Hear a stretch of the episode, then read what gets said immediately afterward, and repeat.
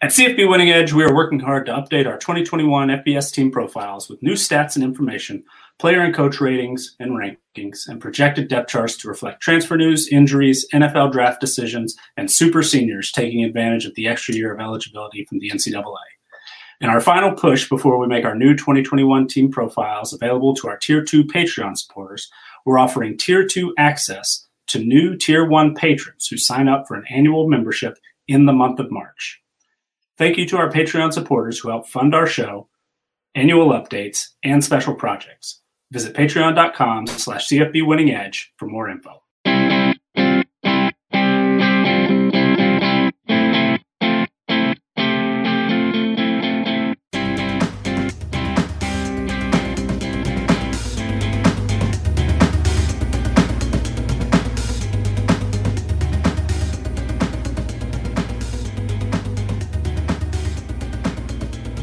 Welcome back, everybody. It's College Football Winning Edge, the podcast edition. I'm your host, Scott Bogman, joined as always by Nicholas Ian Allen, the owner and proprietor of CFB Winning Edge. Follow him on the Twitter at CFB Winning Edge and Xavier Triche. Follow him on the Twitter at Xavier underscore Triche, T R I C H E. For everyone wondering, we are continuing our look into the teams moving forward here. We are at 80 and 71. Once again, this is based on how they finished in the CFB winning edge uh, projections from last season in 2020. So at number 80, we're just going to dive in on Fresno State. Uh, Fresno State finished three and three last year under Kalen DeBoer. Uh, they had they were three and one before some cancellations. Then they lost to Nevada and New Mexico at uh, the end of the season. And um, this year they come in with the 76th ranked recruiting class, fourth in the Mountain West. 11 tra- transfers out, six transfers in, including uh, former Utah running back Jordan Wilmore, who was a four star. So uh, it looks like they're, they're moving in the right direction, although that is a lot of transfers out for one team, Nick. So, uh, what are your thoughts on uh, Fresno State moving forward into 2021 here? Well, like a like a lot of teams that we've talked about already, and, and I'm sure we'll continue to talk about you know once we get through the basically the second half of of uh, or the top half of of these final rankings from last year it's it's difficult to know what things we can really say we learned about Fresno State in 2020 compared to uh, you know other other teams that got a little bit more of a full season didn't have interruptions. I mean obviously the mountain west was one of those conferences that started late. And then as you mentioned uh, there towards the end of the year, they had a couple of games canceled. Had uh, you know some some uh, issues with uh, COVID, whether it was whether within their program or, or opponents. I don't remember the specific cases uh, for Fresno State, but you know that can lead to some disruptions. And they lost their opener against Hawaii, but really bounced back and and looked really good, especially on offense uh, were really kind of clicking towards you know that that three game winning streak, and then into the year, you know, the loss to Nevada not a not an upset by any stretch, but the the loss to New Mexico absolutely was. I, I do have a memory of that being one of our biggest uh, edges as far as a single game projection compared to the uh, you know the, the Las Vegas or, or offshore point spreads and you know, I was I, I wasn't like really upset about it, but I was a little bit upset about it because our our uh, numbers felt so strongly that Fresno State was going to be able to win that game. I don't remember, but you know, three touchdowns or whatever, and they were only like a two touchdown favorite. So uh, that was a huge upset. I do remember that. That was a disappointing end to the season. Disappointing to lose those two games, but again you know, were they at full strength? I know Ronnie Rivers, they're they're a great running back who really is one of my favorite running backs uh, in college football coming into this year. Uh, he had been a little banged up towards the end of the season. Um, they were finally getting a little healthier at the wide receiver position. Uh, Zane Pope missed all but the last two games because of injury, but he, you know, came back and, and had a solid uh, final two games of the year for them you know they, that that position is going to be a bit of a strength and and with the you mentioned the transfer portal and and how they've had a lot of guys going in and picked up a few guys coming out and and you know had some success with transfers last year with Jake Haener starting quarterback who you know really looked uh, pretty impressive as a passer. Uh, coming over from Washington, but uh, looking at the guys who were leaving and comparing our 2020 FBS team profiles and, and we do highlight transfers after the season and you know keep keep making all those updates. Most of the players that were leaving aren't really major contributors. Might be on the you know on the two deep, but uh, very few you know played a lot of snaps uh, just sort of based at, at, at first glance so I, I, think that it's uh, traditional turnover that we might expect with a new head coach with DeBoer coming in his first year. You know, now that they finally, you know, started playing games, guys see where they fall on the depth chart in the pecking order as far as playing time. And some guys, you know, might just not see a path to playing time. So might uh, just decide to, to move on and, and get a change of scenery there. And maybe they just don't fit the schemes on either side of the football or, or whatever it is. And, and then, of course, you know there's a lot more movement now than there used to be anyway. So i don't i don't think i'm worried specifically about fresno state. There are teams out there that'll have you know 8 9 10 whatever transfers that they're guys who are you know starters played a lot of football and, and, that sort of thing. And and the fresno state names that i'm seeing don't really uh, seem to be that type of player. So i, I think even though they did take a, a, little bit of a step back i mean they, they were four and eight in 2019 won three games last year. So it doesn't seem like a step back but their team performance rating coming into 2020 they averaged uh, 57th in our team performance ratings coming into the year and, and to finish 74th in team performance and, and then to finish 80th in our power rankings is a little bit of an underachievement, I think, compared to some of the talent numbers. I mean, uh, you know, Fresno State uh, does recruit pretty well for the Mountain West, has traditionally at least, and, and did bring in, uh, you know, a couple of guys, Haener specifically being a pretty high uh, recruit when he signed with Washington. So, you know, they, they underachieved their talent numbers, their roster strength numbers, according to our projections. But I think overall, this is a, a program that is going to move in the right direction. Like I, I really do like Ronnie Rivers. I really like Jalen Cropper as a playmaker at the wide receiver uh, position. Wide receiver as a whole should be a strength. They are losing their best offensive lineman, but you know they, they picked up a really a, a complete diamond in the rough in, in David uh, Perales, who you know came in at nine tackles for loss, 18 total pressures according to PFF, and and he was an unrated JUCO transfer, ends up being a, a All Mountain West performer. So, you know, I, I liked a, enough of what I saw, despite a, a real uh, you know lack of uh, continuity, uh, and, despite some hiccups here and there, I, I think Fresno State is probably a team that's going to rise in our preseason power rankings. They finished sixth in the Mountain West, 80th overall. I could see them starting next year as high as you know maybe 60, something like that, especially with a healthy Ronnie Rivers, with Jake Haener. Uh, you know, having another year of experience as a, as a starter and and uh, just uh, you know some some solid players who've stepped up on the defensive side of the ball as well. So I, I think Fresno State.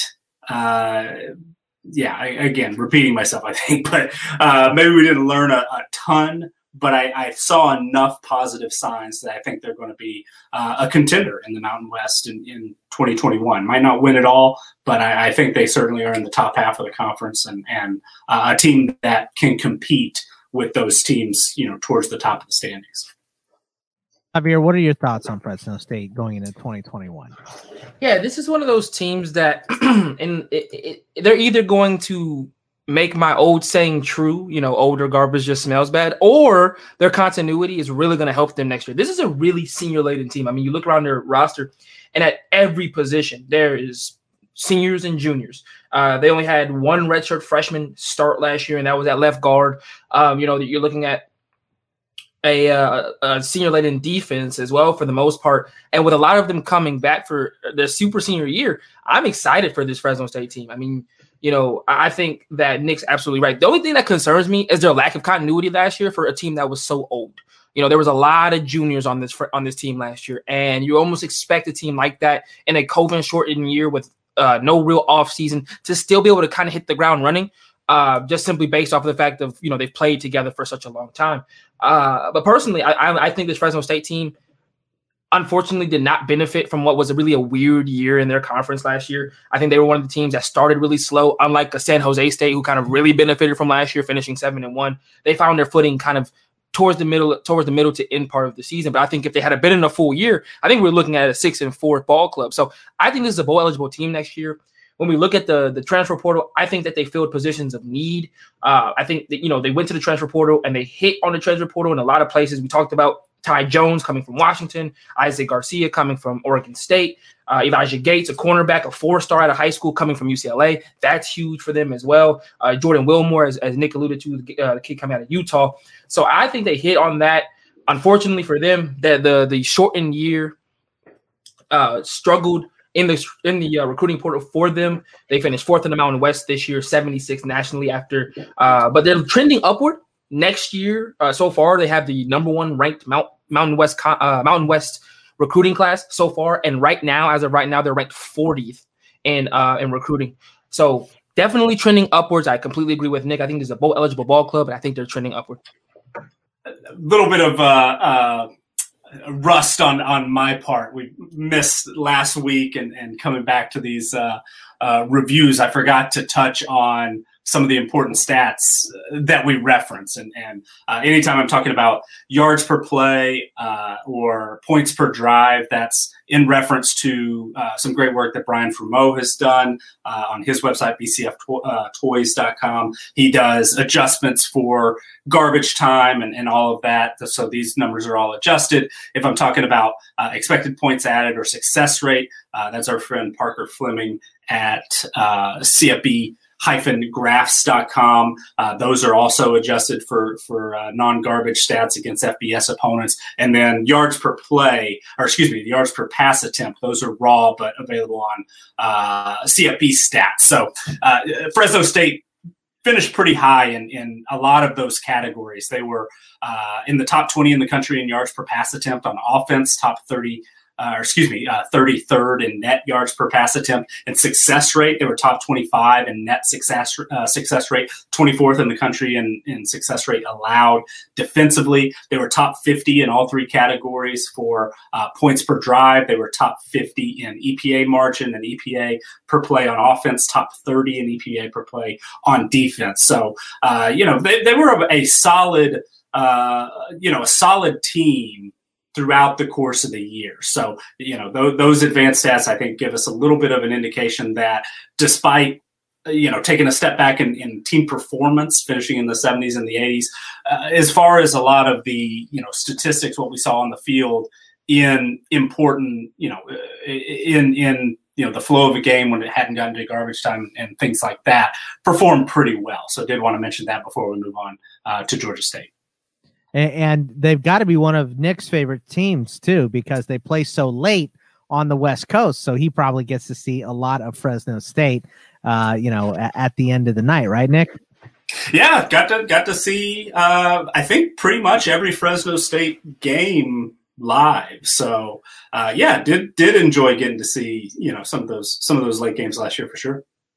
All right, so the next team that we have here is Georgia State and they beat Western Kentucky in uh, the Lending Tree Bowl. So obviously, as we move up and up and up, as far as these teams, we get more and more teams that were in bowl games and were successful in bowl games. They do have their entire secondary returning, which is huge. Uh, have a couple guys leaving for the draft. Wide receiver Cornelius McCoy, who was uh, a big one in CFF for the last couple years, is gone. Linebacker Trajan Stevens McQueen is also gone. Uh, as far as replacing these guys, they have the 103rd ranked recruiting class in the nation, fifth in the Sun Belt. So that's not bad. Only five transfers out, but only three in. And they did get themselves a new offensive line coach, uh, Emma Nagavi, who was the uh, ULM O line coach last season. So, uh, Nick, your thoughts on uh, th- this uh, Georgia State team? Finished at four and four last year.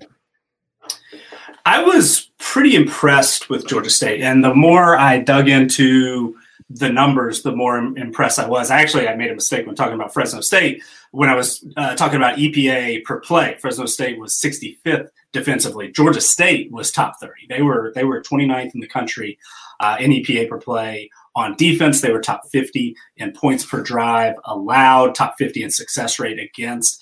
And you know that that might not sound great, but Georgia State was one of the worst defenses in the country last year. And and I did just run earlier today.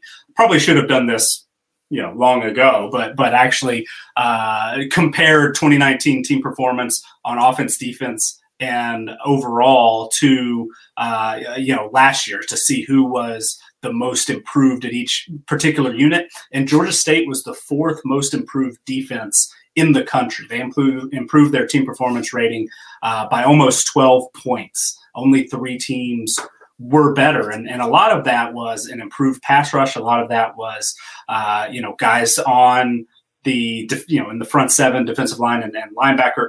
Jordan Strachan was somebody that came up a little bit in, in a the end of our discussion yesterday about uh, defensive line transfers, and, and he's moving on to South Carolina. They're really going to miss him, going to miss a few other uh, playmakers as well that you mentioned. But, you know, really, really impressive turnaround in one year for Georgia State defensively. I mean, there were six defensive linemen who had three or more uh, production points uh, according to our numbers. Uh, they had an all Sun Belt Conference defensive end, Hardrick Willis. He had 11 uh, production points, and, and that's you know pretty impressive. That if, if it's the first time you're listening to us, we do individual player ratings that are based on you know each player's uh, projected talent as far as their 247 sports rating coming out of high school, but we add uh, points for reaching certain statistical benchmarks, whether it's you know sacks or, or a PFF rating or uh, you know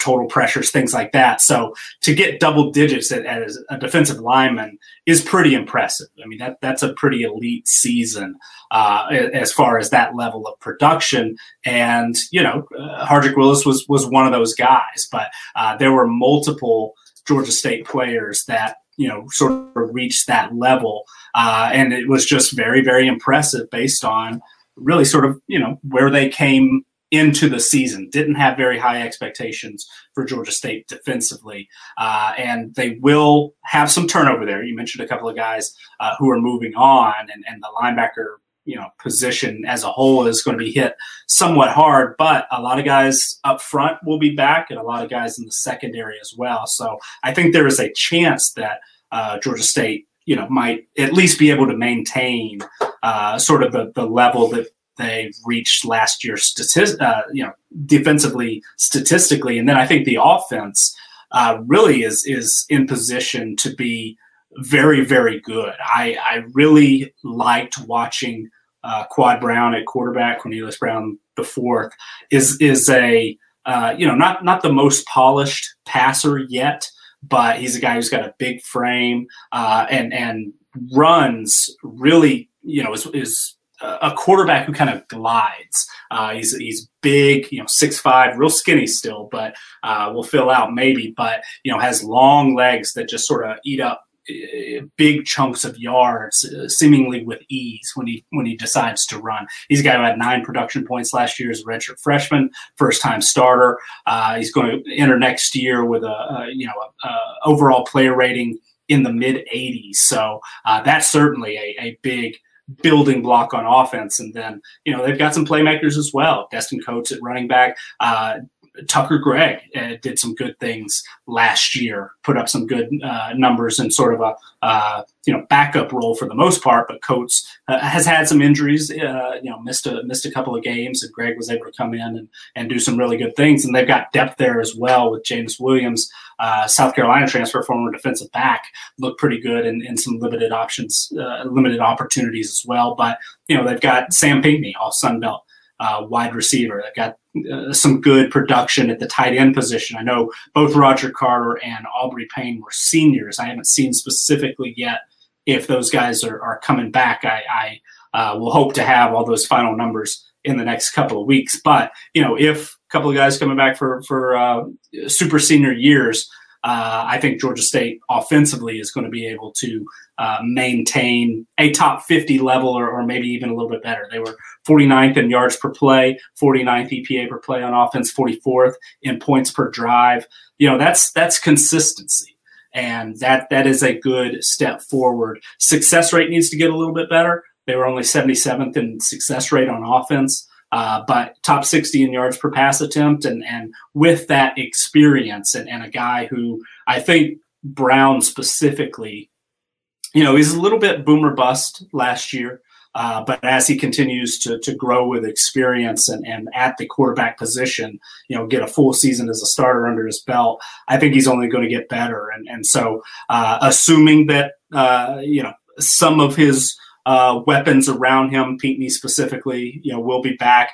Most of the offensive line comes back. Uh, you know, only one senior uh, last year, Shamarius Gilmore, and and so you know, if he is gone, uh, which I'm I'm not sure that he is necessarily, but even if he is, that unit should you know come back at, at uh, almost full capacity. So I think there's a lot to like about Georgia State. I mean, they they went to back to back bowl games.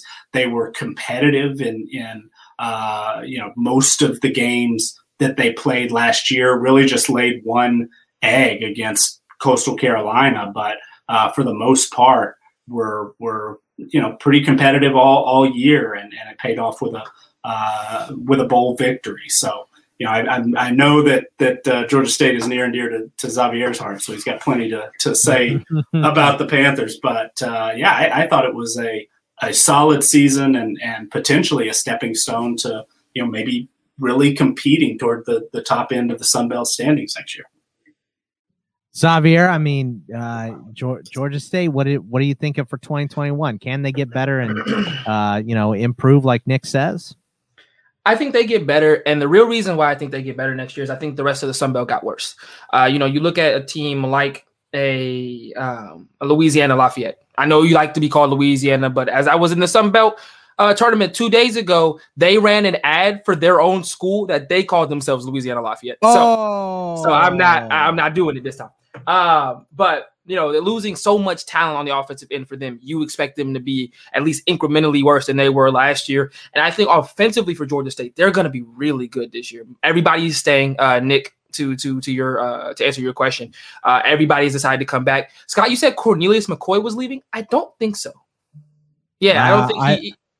I, I that was that was on Nick's notes. Oh, because I was like, he's been tweeting he's coming back the entire offseason. That's my bad. It may, no, no, maybe, no, I, maybe I read it lo- wrong. So, um, Oh, he was all Sunbelt Conference. That's what I missed. Oh, okay. It's on the same line as uh, Trajan Stevens McQueen leaving, so that's my bad. Yeah, I was I was like, I had to go check his Twitter real quick. I was like, I was ready to go. Nick and everything. Nick was glaring at me. Yeah, so that's my. I, yeah, it was it was news to me, but then I realized as you said it that I was like, well, you know, I know Scott does his research and, and has been reading uh, different. Maybe he just saw something that I missed. So no, I was going to go bad. back and check it, but but uh, but yeah, no, uh, good good uh, detective work on, yes, on nice Xavier's catch part. on that. Xavier. Yes, absolutely. and, and I think that you know they're bringing in the transfer uh, Josias Credell from UCF. I think that's going to give them another weapon. Um, he's 6'4, 195. And, and, I think that going down the field was really their only issue, genuinely, because Sam Pinckney was kind of the only big target outside of the um, outside of the tight ends. I think another year with uh, Quad Brown, as he's more affectionately called by us, at the quarterback position, he's going to be better with being able to go to his third and fourth options this year. Uh, he won't be so dead set on throwing it to his number one, and I think that's just going to make them a better team uh, going into next year. Their offensive line has been one of the best offensive lines in the Sun Belt over the last two years. That continues to be the case. Uh, they have one of the deepest running back cores in the Sun Belt um, with Destin Coates, Tucker Gregg, Jamyest Williams, and a guy we didn't talk about who was hurt last year, but Seth Paige, who had an amazing 2019, did not get to play last year. I think that's going to be even better for them as well. The only worry for them and pretty much every Georgia State football fan has been the defense over the last two years and whether or not they can stop anybody. Uh, and I think they're going to really miss Jordan Strachan. I mean, this was a guy who came in and exploded. Uh, you know, he was, I think, three or four times Sunbelt Player of the Week. This is a guy that was consistently – the best pass rusher, made the quarterback uncomfortable, and making up for his or making up for you know the loss of his uh, ability to get to the quarterback is going to be a, a, bit of an issue. Uh, so I, so but at the same time, the secondary gets older and gets way more experience going into this year. And Tavius Lane was a freshman that nobody saw coming. He had a really good year. Uh, Tyler Gore is a guy that you expect is going to be better next year as well and going into his senior year. Quavian White, once again, probably the best corner on the ball club. So the not only yes, they're losing a lot of quarterback pressure, but you expect the secondary to be incrementally better than what they were last year. Uh, so I'm really excited for this Georgia State team. I, like I said earlier, I think that they get better also because the conference got worse. So I think when you look at it, this team, I think this is a team because we'll get to the team in Statesboro in a in a couple of in a, in a couple of teams, but I think that they get, you know, they can. I don't know about competing for a Sun Belt championship. I'm not going that far, but an eight nine win team, I think, is more than possible. And if you're a betting man, you've got to look at that Georgia State at Auburn game and think that there's a possibility that they win that game. I, I just, you know, we've talked about how Auburn looks like one of the badder teams in the SEC. Georgia State has a pedigree of beating middle of the road to bad SEC teams. Shout out to Tennessee. You got to think fourth game of the year at Auburn. They might be sleeping as the very next game is SEC play. This is an opportunity for them to beat Auburn, which I think is a team that's currently on a downward trend, losing guys like Seth Williams. So I think hey, if you're a betting person, I hmm. think put a little bit of money on Georgia State to win that ball game. I think this is an eight, nine win ball club and they're trending upwards in the recruiting trail as well. And so I think that you're also seeing that people are, are starting to drink the Kool Aid going in Atlanta. They finished fifth in the S uh, in the Sun Belt this year after finishing ninth the previous year. So I think Georgia State's trending upward, and that's not my bias at all. no, I think they I, don't. drink uh, Coca Cola in, in, Atlanta. That's right. We, just, we, we just call it Coke. yeah. what kind of Coke y'all want? Y'all want a Dr Pepper or you want an orange? What what kind of Coke y'all want? so uh, so uh, the next team on the list here is Kansas State, and you, we talk about a team that was a bottle rocket last year. It was absolutely uh, Kansas State. Uh, you know, they beat Oklahoma, was their huge win, and then they didn't win another game. Uh, I, I'm not sure if that was the last one, but they started off four and one, finished four and six, so it wasn't great for them. Uh, they bring in the 56 recruited uh, ranked recruiting class this season, which is nice overall, especially for the teams that we've been talking about, but it is seventh in the Big 12, so not even middle of the pack there. 13 transfers out, a bunch of guys leaving K State, only five transfers in, Nick, but all the, the entirety of the offensive line is coming back, which I know is a huge piece for them. So, uh, your thoughts on K State moving into 2021? Yeah, it's it's uh, it was a a bit of a strange year. They they were one of the high profile uh, Big 12 upsets in the first full weekend of the season. Lost to Arkansas State. That game ended up being on uh, national broadcast television. So any college uh, football fan in the country probably watched them lose that game, and they turn around the, the following week and, and knocked off Oklahoma, won four in a row, and you know looked uh, for a little bit like they might be a uh, Big 12 title contender, and, and then just sort of the, the defense fell apart and, and really struggled uh, towards the end of the year, really to stop anybody. And unfortunately for Kansas State, the defense looking ahead to 2021 has got you know the more questions than uh, the offense does. They're losing their top pass rusher, uh, Wyatt Hubert, probably going to get drafted. Uh, somebody who impressed at the Senior Bowl specifically. He was very, very productive.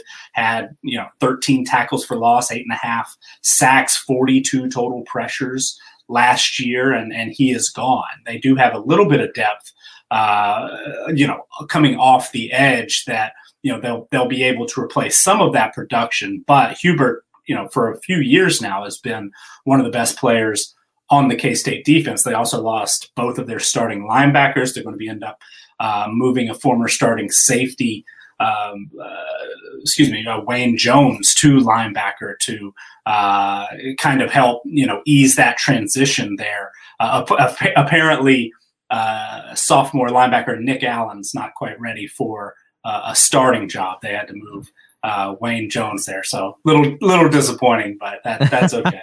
but uh, yeah, I mean it's it's it's interesting. They did get Jahron McPherson back, who will be a super senior, uh, was their leading tackler, had, uh, you know, uh, tied for the team lead in, in interception. So, you know, that that's a little bit of good news, but uh, the front seven, and, then they also lost AJ Parker, you know, arguably their top corner.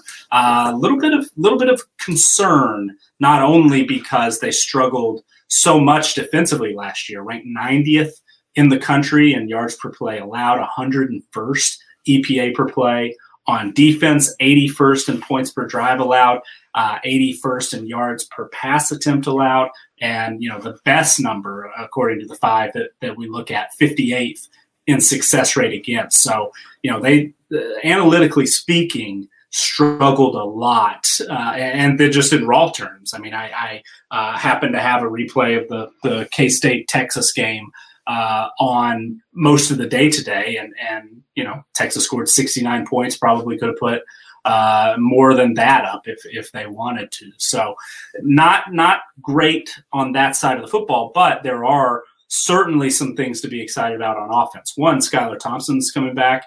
Uh, he will be a super senior. He started the first three games last year before suffering a uh, upper body injury, shoulder, arm, something. I don't. I don't think we got uh, an official confirmation on what it was, but know that he had some off-season surgery. wasn't even able to start throwing a football until February. So he's not going to do much in spring practice, if anything. But you know, he's a guy who's a multi-year starter, uh, very, very experienced, and and somebody that uh, will, uh, you know, get that offense playing at a pretty high level. Uh, if he can't go for whatever reason, Will Howard got a lot of experience as a true freshman last year. Deuce Vaughn, also true freshman. Uh, I know that that uh, it, it, you know during the CFF uh, season. There was uh, our buddy John Lobb uh, had a, a, group together to, to do some uh, awards, and he put me in charge of the the true freshman of the year, writing a, a little blurb. And, and Deuce Vaughn was a pretty easy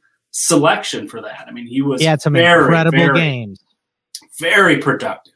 And you know, had a it, it looked for a minute like he might be hitting a freshman wall toward the middle of the year, but he really came on strong those last couple of games and, and had a, a, great game against Texas. So, you know, leading rusher, leading receiver for Kansas State. That's maybe not the best sign because they didn't have a wide receiver with more than 300 yards last year, despite having some talent there. Uh, you know, Malik Knowles, I, I, was pretty impressed with in 2019. And, and then they do have, uh, you know, an all conference kick returner as well that you, you think will you know be able to to become a playmaker on offense, but just hasn't really been able to to get consistent there either. They are losing their uh, talented tight end. Briley Moore came in as a, a one year uh, graduate transfer and and actually led the team in uh, receptions, I believe, but uh, was a was a weapon at the tight end position. So you know you're, you're hoping somebody will step up, whether it's Malik Knowles, whether it's Philip Brooks, who is that uh, dynamic return man, had what two or three punt returns for touchdowns last year. So uh, they they've got some guys that can build a really fun offense. I mean, Deuce Vaughn, Deuce Vaughn being able to do a lot of different things uh, with some guys that that are uh, skilled and, and, athletic there at the receiver position. Enough is coming back that you think, okay, you know, we, we can build upon this. And, and as you mentioned with the offensive line, but they're probably going to have to win uh, quite a few shootouts because losing arguably your four best defensive players from a unit that ranked you know in the 70s 80s and, and even 90s and a lot of uh, the numbers that, that we pay attention to is is a difficult spot to be in looking ahead to, to next season. So I think that Kansas State, uh, unfortunately, will be in a similar position next year, kind of fighting for uh, a 500 record, fighting to get bowl eligible. The the schedule flips a little bit for them, where it's very very difficult at the front end. Uh, they've got a couple of pretty tough non-conference games in Stanford and Nevada, and then they play Oklahoma State, Oklahoma, and Iowa State three in a row to open Big 12 play. So, so I think unfortunately Kansas State uh, to you know get back to 500 to get bowl eligible is going to have to win a lot of shootouts. uh, and it's just not a great spot to be in, losing uh, the the you know guy that the top four arguably defensive players from a unit that struggled as much as they did last year. So uh, I, I think that you know looking ahead at the schedule. They play two difficult non-conference games against Stanford and Nevada, and then the first three Big 12 opponents being Oklahoma State, Oklahoma, and Iowa State. It, it's going to be, they're going to have to, to really be careful not to fall in a hole that's too big to climb out of. But, you know, if they can win some shootouts, if uh, Skylar Thompson comes back fully healthy and, and is that uh, dynamic, you know, dual threat guy, uh, they can they can knock off anybody. They beat Oklahoma two years in a row. But um, I, I, think overall, I, I struggle to see Kansas State being able to take a step forward record wise, uh, or, or, you know, really a step forward in, in our power rankings uh, until they show some real improvement on defense and, and just sort of looking at how the personnel is going to shake out uh, at this point. You know, it's it's it's difficult to envision that that they're going to be in a position to really uh, play much better defense next year. Xavier, your thoughts on K State? Are they going to be able to, uh, you know, roll in the Big Twelve here and compete? Well, you know, and, I, will kind of start where Nick left off, where he was talking about their schedule being really front loaded uh, and heavily front loaded. However, I will throw this caveat in there: their first, you know, three Big Twelve games are probably against the best three teams in the Big Twelve next year. You or you would maybe suggest uh, outside of Texas, Oklahoma State, Oklahoma, and Iowa State, but they get two of them at home. You know, so I don't, you know, how much is home field advantage going to matter next year? Obviously, with COVID and everything, we don't really know like to what capacity fans will be back. But I mean, this Kansas State team at home is just a different team. They, they've shown that so many times over and over again that when you go to Manhattan, everything just happens for them. You know, random bounces of the ball. It's they they play better when they're at home. And you know, I'm not so sure that, you know, and and with Oklahoma being the first Big 12 game there, and if fans are allowed to come back at, you know, almost full capacity, does that help them push themselves over the hump? I think we're going to be asking ourselves a lot of that question going into next year. How much do fans really matter because of that fact? Uh, outside of that, though, I really don't see where this team is gets to bowl eligibility.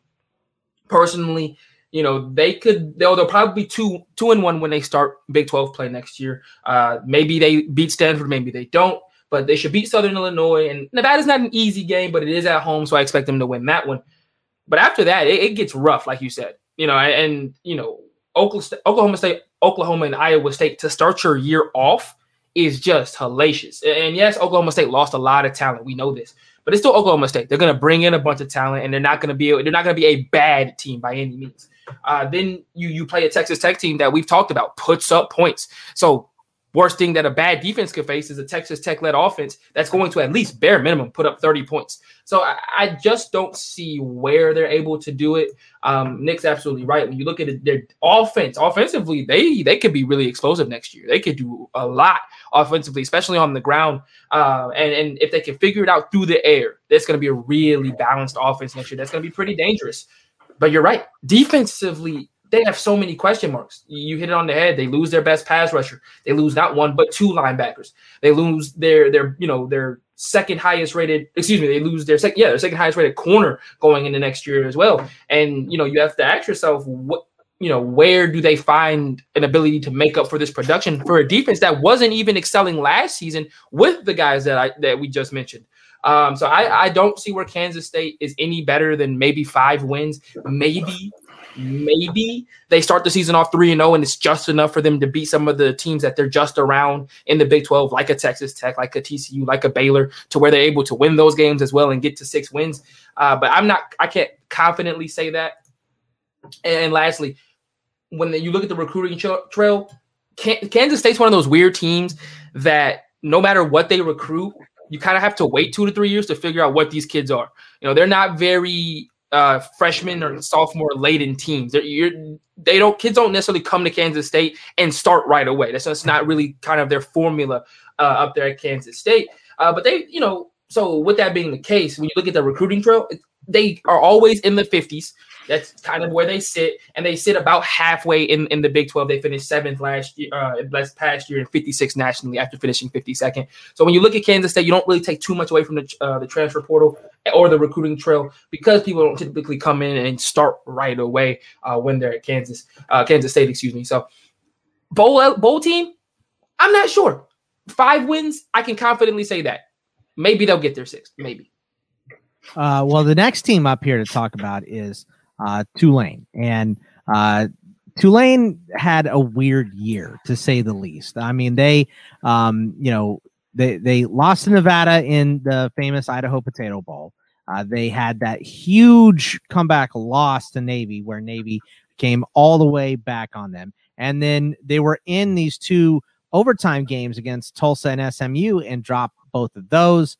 Uh, when both those teams were ranked, they uh, brought in the 79th ranked recruiting class, uh, six in the AAC. They have nine transfers out, four transfers in, and a little bit of movement on uh, the coaching staff. Chip Long uh, is their new OC. He was a most recently an analyst at Tennessee. Chris Hampton is a new DC. He was a Duke's DB coach, and Chris Watt is the new offensive line coach. So some moving pieces and some brutal losses last year for Tulane, Nick.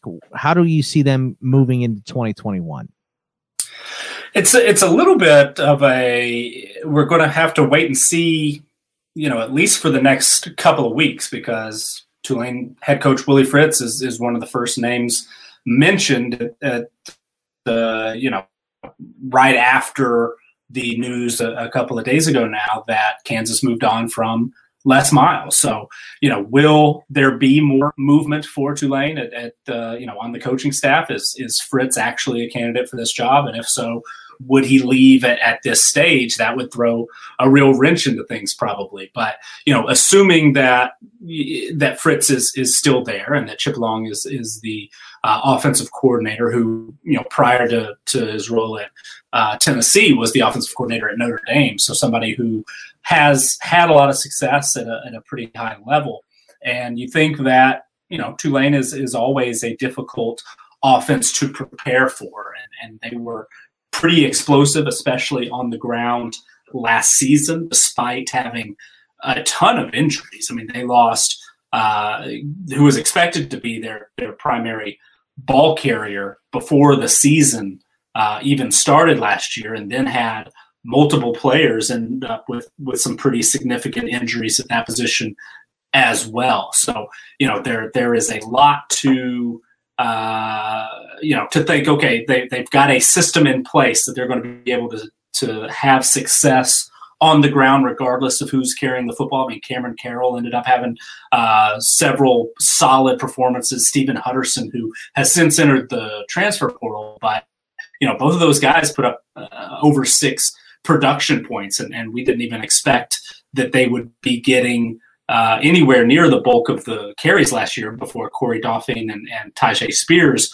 went down with injury. And then, you know, Amare Jones is a, a guy who has some real playmaking ability that I thought got a little lost in the shuffle. Was surprised we didn't see more of him last year. He ends up transferring as well, and now uh, is at Georgia Southern. So you know, it's it's interesting to to look at that and think that you know uh, if if Fritz is there and, and you think even though they have a new uh, play caller technically with Will Hall moving on to become the head coach at, at Southern Miss, I still think that there's going to be uh, a, a, difficult offense to prepare for. That Tulane, you know, Michael Pratt is a true freshman last year, uh, had a lot of success, 1,800 uh, passing yards, 20 touchdowns, eight rushing touchdowns. He's going to be somebody that that you know can give defensive uh, coordinators some trouble. They've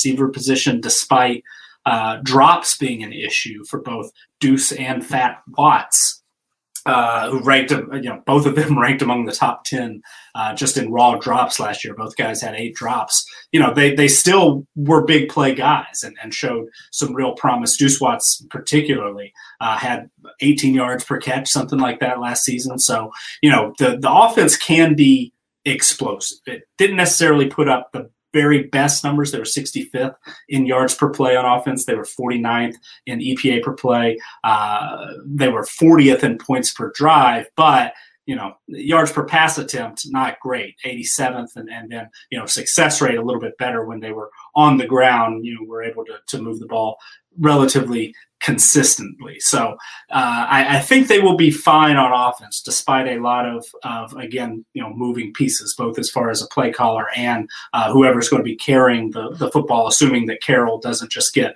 uh, a ton of those carries moving forward. I, they seem to want to, to, you know, have multiple guys involved, but, you know, they're, they're going to be, I think, still capable of, of uh, giving teams opposing uh, opponents headaches on offense. Defensively, I've got a few more questions. They do have two very, very productive linebackers coming back, and Dorian Williams, who's an all conference performer, and then Nick Anderson. Uh, both of those guys had 15 production points or more, but they will be losing their top two edge rushers. Patrick Johnson, I think, is is potentially going to get drafted. Uh, Cameron Sample maybe you know should as well. He certainly was productive enough. He had 26 production points last year. Johnson had 18. So both of those guys ended up as 100 max rated players, but both of those guys are gone off off to the NFL. They're also losing two corners that were you know expected to contribute uh, pretty heavily.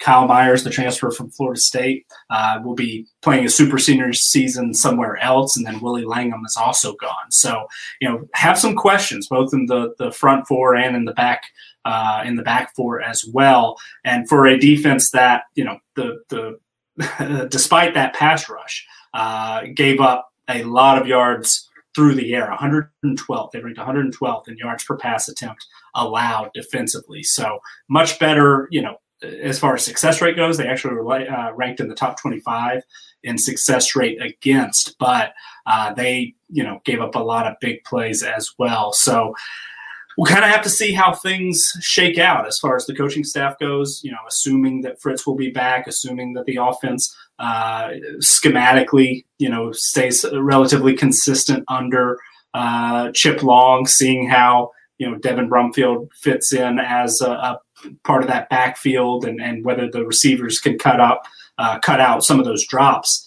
They've got a tough schedule. Oklahoma, Ole Miss, and UAB all in the non-conference. Uh, they should be able to get a win against Morgan State, and they will be a competitive team. I think uh, able of potentially, you know, pulling off an ops uh, an upset here or there. As you mentioned, took SMU to overtime last year they might be able to beat an SMU. You know, they might be able to beat a UCF, a team in, in transition. Tulsa has a lot of uh, guys leaving on on both sides of the football, important players.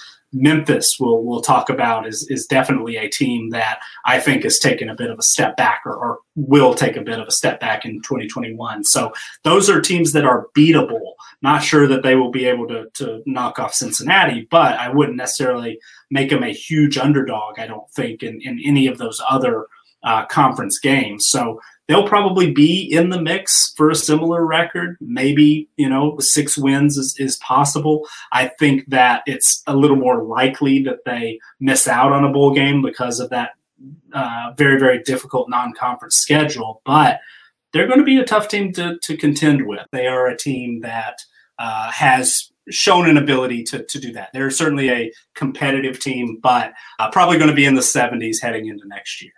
All right, Xavier, your thoughts on Tulane uh, going into 2021? Like uh, Nick said, you know, they're on the cusp right there last year. Hopefully, they can pull all the way through it. Yeah, I'm not so sure if they can. I feel like last year they kind of overachieved in in, a, in somewhat of a sense, and I feel like this year's schedule, whoever they got it from, just completely gave them the worst side of the other side of the conference. Uh, you know, you, look at last year's schedule and you saw them win some winnable games. Obviously, they started off the years with South Alabama and Southern Miss. You know, if they beat Navy there, they start off the year three and zero. Oh. Uh, but this is a team that then lost three straight, playing Houston, who wasn't a very good ball club last year, SMU and UCF, and they were able to beat the bad teams. You know, they beat Temple, they beat East Carolina, they were able to beat Army towards the end of the year. But you really feel like when you look at this year's schedule, and I'll start there because that's where Nick left off I don't see where they're able to do it. Their non-conference schedule this year is hellacious. They play Oklahoma and Ole Miss to start the year off with Morgan State. That's one and two to start the year off there. Um, you know, we talked about their coaching changes. Well, their spring game is April 3rd. You know, that's you know, this is March 10th that we're Coming filming up. this. Yeah. You know, yeah, it's not even a month away. And, you know, with all of the turnover happening at their coaching staff, you really don't expect that you're, they're kind of hamstringing themselves with that. You know, so I don't really know what, you know, and like Nick said, we might have to wait a couple of weeks to figure out what this Tulane team will even look like going into next year. But I know what they will be missing is they'll be missing several of their top players, especially on defense. You know, they lost three, two guys on on the defensive line to transferring, uh, or to the draft, excuse me, and then they lost two guys in their secondary to transferring. And, and when you lose so much of your talent and your coaching staff may have turnover in the next couple of weeks, there's a lot in the air going with this ball club. So it's really hard to dictate what they'll do next year. Their schedule is like I don't even know how you put this together, but it sucks you go from Ole Miss to UAB, which is no easy feat. Uh, you get East Carolina and Houston back to back, so that that might be you know their second and third win of the year. But then you come off of a bye week at SMU, Cincinnati, at UCF, and then Tulsa, four weeks in a row. That's not fun in any regard. Then you get a, a measly little break with UCF, or excuse me, USF, and then you go to Memphis to end the year off. I don't see where they where they get to six bowl games or excuse me, six wins to get to a bowl game. It's going to be very tough for them to do so. I think, like Nick said, it's going to take a couple of upsets of some teams that are traditional powers in uh, in their conference.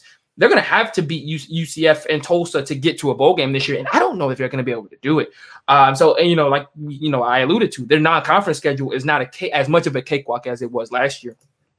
You know, so I don't know how Tulane is, is capable or does it, but at the same time, Tulane had surprised us in past years where there's no way I thought that they were going to be as good as they were not last year. I believe it was two years ago where they were able to win a couple of games to start off the year. Where I was like, that that was the year that they started off five and one, and I was like, where is this coming from? So I mean, it's possible.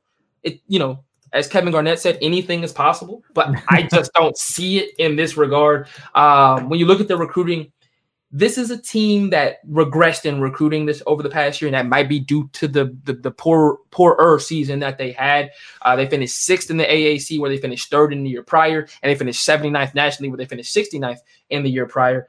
Uh, I just don't see where they make that progression, and they really didn't hit the transfer portal hard enough, in my opinion, to replace the issues and the kids that ended up transferring out. Yes, they brought in two corners, but We'll see if they're able to hit the ground running. They brought in a kid from Colorado and Kansas State. Do they hit the ground running? Uh, they brought in a guy from Utah at, at, the running back position. Does he hit the ground running? I feel like there's just way too many ifs with this Tulane ball club to say that they'll be bowl eligible next year.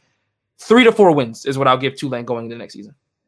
Man, yeah, I mean rough because they're they're right on, you know, they're right on the line there as far as teams that could go one way or the other. And uh, the, the next team is Troy, and uh, I, I feel like they're right in there too. Um, you know, they they do have a ton returning for them. They have uh, on Bill Connolly's returning production number two in defensive uh, returning production, so that should be uh, good. But Nick, I mean, you noted here four losses came by a single possession for this team last year, who were uh, five and six overall, three and four in the Sun Belt. 105th ranked recruiting class, sixth in the Sun Belt, uh, six transfers out, four transfers in, uh, some moving and shaking uh, as far as coaches go. Luke Meadows comes in as their new offensive line coach. Was coaching at Kansas last year. Gary Banks is the new wide receiver coach. Uh, he um, uh, was the Choctaw County coach last year, and Dwayne Brown, who was the director of recruiting last year, is now the special teams coordinator and tight end coach. So, some moving pieces. How do you see uh, Troy looking for 2021, Nick? I think there's a lot to like because, as you mentioned, the the number of players and, and just that overall percentage of returning production on defense is significant. Would be significant for any team to have the second most returning production in college football on that side of the football. But this was one of the most improved defenses in the country last year. And, and they actually, that same number I mentioned with Georgia State, uh, Troy was right there behind them. They actually were the seventh most improved uh, team as far as our team performance ratings go, almost 11 points better than they were in 2019. And, and to get that amount of production coming back, is is significant because uh, this went from being a, a defense that really wasn't very good in 2019, putting it fairly mildly, to one that uh, is potentially one of the uh, at least one you know in the top half of the Sun Belt and uh, you know ranked in the top 50 in, in several of the numbers that we pay attention to. They were 44th in yards per play allowed. They were 44th in EPA per play on defense, 41st points per drive allowed. Uh, they were 61st yards per pass attempt allowed. So, uh, you know, a little shakier there and, and 65th in success rate against, but still, you know, to, to move from where they were in the 80s, 90s, and, and triple digits in a lot of those same categories the previous year is a significant improvement. And they've got a legitimate All American candidate and linebacker. Uh, Carlton Martial had over, you know, over 100 tackles last year, had 56 stops according to PFF. Uh, he's a you know multi-time All Sun Belt uh, performer. They brought in a uh, pass rusher from Auburn who really, you know, did a did a lot of good things. Richard uh, Jibunor, who, had four and a half sacks, tied with Real Trello, uh, another All Sun Belt player for the team lead in sacks last year. They got Terrence Dunlap back. Uh, he was healthy last season after missing most, if not all, of, of 2019. Ends up having you know three picks, six pass breakups, and and uh, another All Sun Belt uh, performance type year. Javon Solomon on the edge, you know, linebacker KJ Robinson, uh, Jaden McDonald, TJ Harris, all those guys had uh, more than half a dozen production points last year, spread across all three levels of the defense. I, you know, that's that's certainly uh, a lot of good things. Uh, you know, played really well last year. You mentioned they were very very competitive, even in some close losses. Uh, this was a solid team. Certainly far from perfect. It finished uh, below 500, but to go from where they were in 2019, where they were just you know in shootout after shootout, to show some improvement defensively, you know, hopefully both sides of the football be able to to come together and and make Troy a dangerous team next season because they do have a really strong receiving corps. Even though they're losing Khalil McClain to the NFL draft, uh, they've got you know a couple of guys coming back who rank in the 80s in, in our player ratings uh, they were actually a top 25 receiver unit the top you know most talented receiver unit in the sun belt at the end of the season according to our numbers. So you know you take that experience on defense and and you take uh, some some real pieces offensively. Gunnar watson had some moments as a first time starter as a sophomore. He was a little banged up toward the end of the year but he and jacob free and they brought in a transfer uh, from uh, Missouri to compete there as well, Tyler Taylor Powell. They're going to find, you know, they're going to shore up that quarterback position uh, to go with those receivers, and then haven't even talked about running backs. Uh, Troy has one of the deepest running back groups in the country. I mean, you know, B.J. Smith was coming back healthy after missing most of 2019. DK Billingsley was a starter. Uh, it did some really good things in 2019, and then Kamani Vidal comes in, beats both of them out, and, and becomes one of the more productive running backs in the Sun Belt. And then they've also got a guy who hasn't played very much, but Charles Strong signed with Texas A&M coming out of high school. He's a 220 pound uh, transfer, you know, there, and and and he's in the mix, has the potential to to be in the mix as well. So I think there's really a lot to like about Troy. It, it's it's you know it's difficult to think that the defense is going to continue to improve at quite the same rate that they did last season, but I think that they will be able to put up you know similar numbers uh, defensively, and and then if the offense you know continues to be explosive and and has all those playmakers uh, at running back, at receiver, get all those guys you know involved, I think Troy's going to be a really really dangerous team. They're going to be competitive again next year with the potential to get back to a bowl game, with the potential to, you know, challenge. It's it's of course going to be difficult.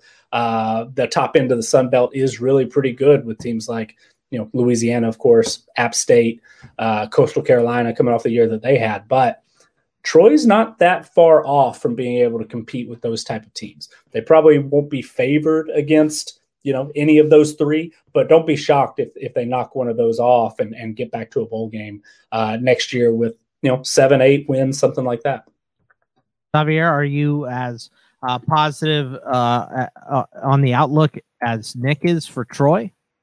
Unfortunately, I am. I, will I will be honest with you. This is a team that last year. Unfortunately, you are. Uh, you sh- yeah, because they're in the Sun Belt. You are. You mean? Well, well, I mean, they're in the Sun Belt, so they compete with Georgia State. That's the only reason why it's unfortunate. Other than that, I have no qualms with Troy. Like I don't hate Troy. Like we will talk about Georgia Southern in a couple of minutes, but like, I don't hate Troy by any means. Uh, but I, this is a team that last year. I mean, they've got to be going into the offseason, and if I'm if I'm a coach, I'm putting finish on everything because this is a team that just last year could not finish. You know, they they lose to Georgia State by two, they lose to Georgia Southern by seven, they lose to Middle Tennessee by three. And I'm not going crazy, Nick. They did play Middle Tennessee twice last year, correct? Okay, I'm just I'm just making sure because I saw that they have blown them out by almost 30. Excuse me, they did blow them out by 33 to start the year off, and then they lost to them by three in like weeks seven or eight. So I was just making sure I wasn't, you know, losing it. Uh, but you know, then they lose to Middle Tennessee by three. Then they lose to finish the year off uh, to Coastal Carolina by four. You know, so you really look at a team that is talented enough to have won all of these ball games. They just could not finish. And like I said about Georgia State, they will benefit from teams above them losing significant talent. You know that they'll lose, they'll, benefit from teams like Appalachian State losing talent, benefit from teams like Louisiana losing talent. Uh, you know, and, and I think that there'll be a team that can compete at the, you know, for an eight, nine win season. At the end of the day, uh, I think they can win all of their non-conference games outside of, you know, maybe at South Carolina, but I'm not necessarily putting that past them. Be honest with you. Uh, they play Southern, Liberty, and South Carolina. Do I say that they can't win any? Oh, and Southern Miss, excuse me. Can they win all four of those ball games? I'll give them a chance in all four. Um, I would, you know, there's none of those that I would say there's a definite loss for them. And then when we get into Sun Belt play, I mean, I don't know who scheduled their November, but outside of that, you know, I, you know, you, you just it's not fun to go to coastal, play Louisiana, play App, and then finish the season with Georgia State. Yes, you got South, South Alabama thrown in there for what will probably be an easier win or an easier ball game, but you know, I, I, that's not a, a, fun way to end the year. This is a team that I think can win seven to eight games next year if they learn how to finish. Their biggest concern for me is their quarterback position. Uh, they didn't. He was okay next year, but he needs to take that next step if we're really going to see the best from this ball club. And it's not like he doesn't have the receivers to throw to. I mean, they've got four seniors at receiver, five technically next year, if I'm not mistaken. Uh, no, but yet, so you know, when you've got such an old receiving corps like that, that's just fun to have. I mean, this that's you can, and with two guys being six four plus, they should be throwing the ball around the yard next year.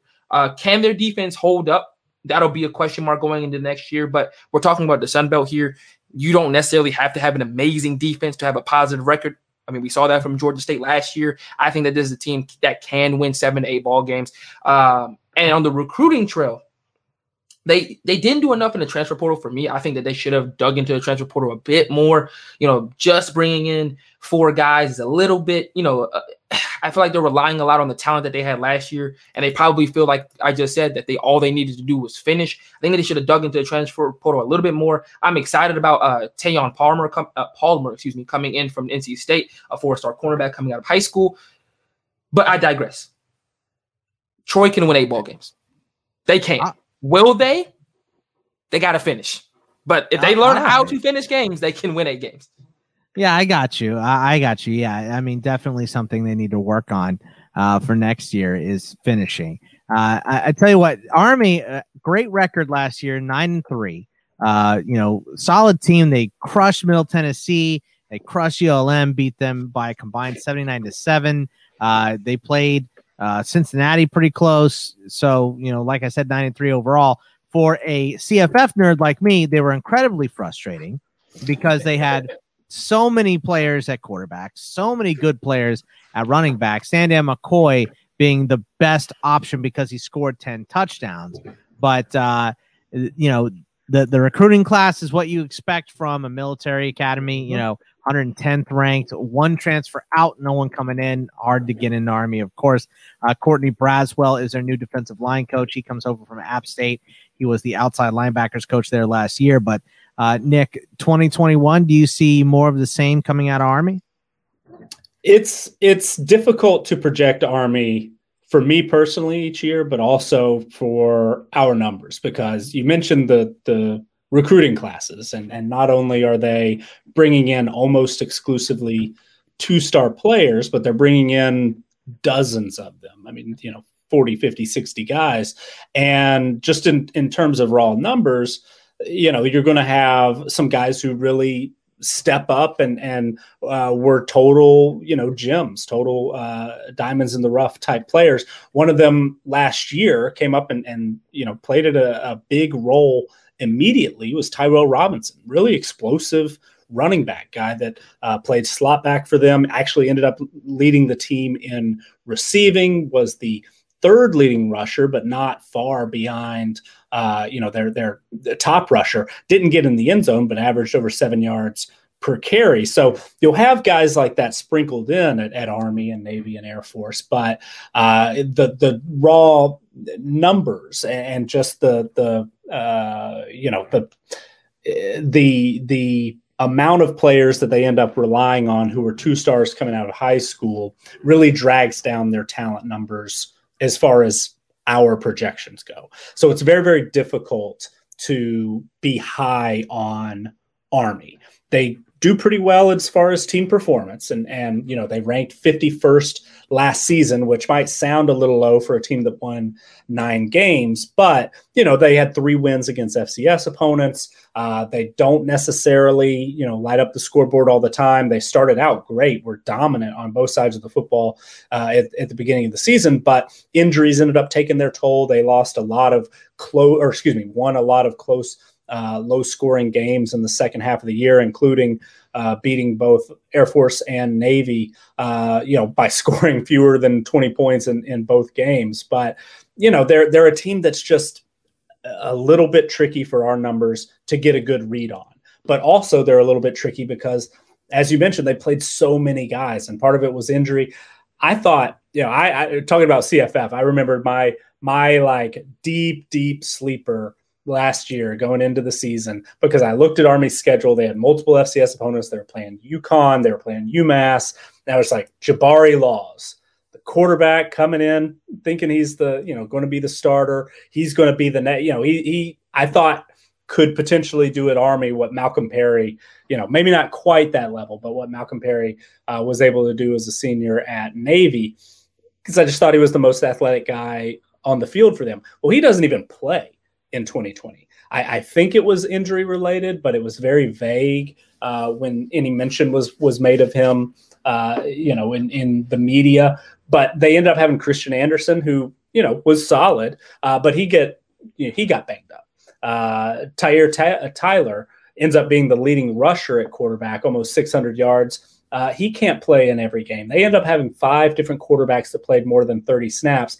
Anderson had over excuse me, over 300. Tyler had 250, but then they also had to play Jemel Jones for over 100 snaps, Cade Ballard uh, for 60 snaps. So, you know, they, they were just uh, different guys every week, partly because of injury, uh, but partly because, hey, the, you know, the system works and, and they're able to overcome that talent disadvantage that they've got in most games and are still able to, you know, put up good numbers, especially running the football in, raw terms specifically, it's definitely grinded out. I mean, they were 119th in yards per play offensively. They were 84th in EPA per play offensively, 119th, or excuse me, uh, 75th in success rate, 70th in, in yards per pass attempt, 71st in points per drive. But they're able to just uh, put teams to sleep in long, slow drives, and and uh, usually, you know, that ends up uh, making a defense look really good almost artificially just because they play fewer snaps, fewer uh, drives. But the Army defense was solid last year. And, and even in a lot of the metrics that we look at, that you know do filter out the games against FCS opponents, do uh, you know filter out when there are big blowouts and, and things like that. But Army ranked 17th in yards per play allowed. They ranked 15th EPA per play on defense. They were top 10 in the country in points per drive allowed, top 20 in yards per pass attempt allowed, top 25 in success rate against. So this was legitimately on the field a top 25 defense, and they had some really, really good players. Linebacker John Rhattigan, uh, you know, should have got some All American consideration. Eric Smith at linebacker, uh, guys like Jabari Moore, Julian McDuffie, you know, did good things, but a lot of those guys are gone. So are you going to be able to replace them with again you know, uh, two star players who have been maybe on campus for two or three years. Maybe there's a freshman that can come in and, and step up uh, that was an under, you know, under recruited type guy. But there are so many unknowns year to year. And Army, as we mentioned briefly uh, earlier this week, talking about you know guys coming back for super senior seasons, that doesn't exist at Army. Anybody who was a senior last year, like Rhattigan, he's gone. You know, so you know, Ar- Armadale West ended up having six production points last year as an edge rusher. He's gone.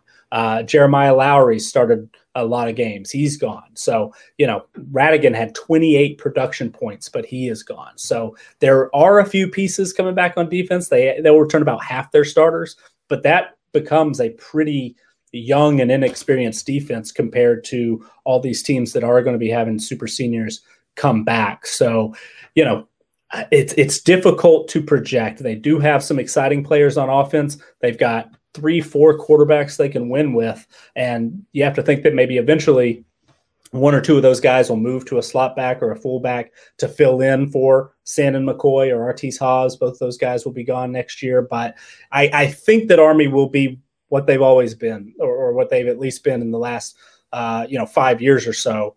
A team capable of driving any opponent just nuts by playing keep away, you know, taking Michigan to overtime, playing Oklahoma super tough, playing Cincinnati super tough, and then they'll be able to compete with uh, you know anybody that they play. But just from a numbers standpoint, our projections just aren't going to be super high. They got up to 75th last year. That was pretty high for an Army team in, in our uh, way of evaluating them. It's going to be very, very difficult for them to improve upon that unless they are just incredibly dominant like they were at the beginning of last season. So I expect Army to start next year in the 80s, maybe even the 90s. Uh, but you know they'll have an opportunity to play their way, uh, certainly to to a bowl game, to maybe another Commander in Chief's trophy. Uh, they've got some upset opportunities. They go to you know start the season at Georgia State.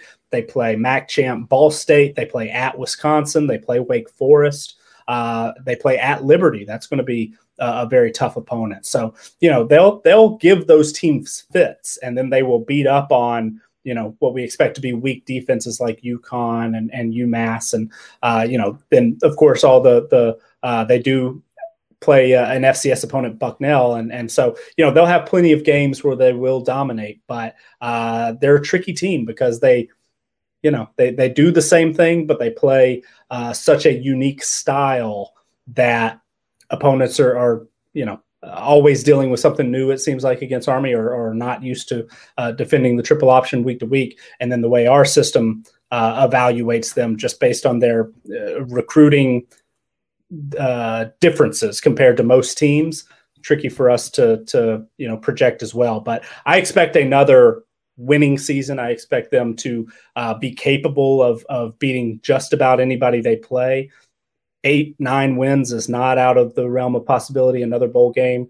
uh, probably should be expected, but you know, it's a difficult team to read, and it's a difficult team. You know, we're probably not going to expect you know Army to be big favorites or or to you know cover as a big favorite or anything like that. So, as much as as we respect what Army does, uh, and, and when they do overperform compared to those recruiting numbers and those roster strength numbers, our system just isn't really built to show a lot of respect as far as our numbers and our projections go.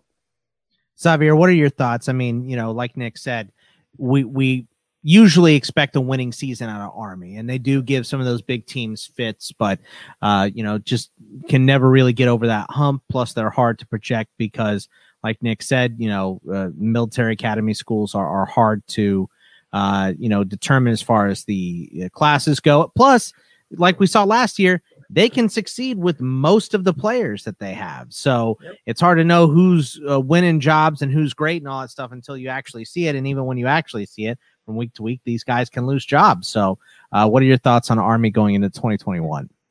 I like Army going into 2021. I think this is a ball club that I don't think they'll expand on what they did last year. I don't think they'll improve on a nine and three year just because simply I think their schedule is a little bit more difficult than it was last year.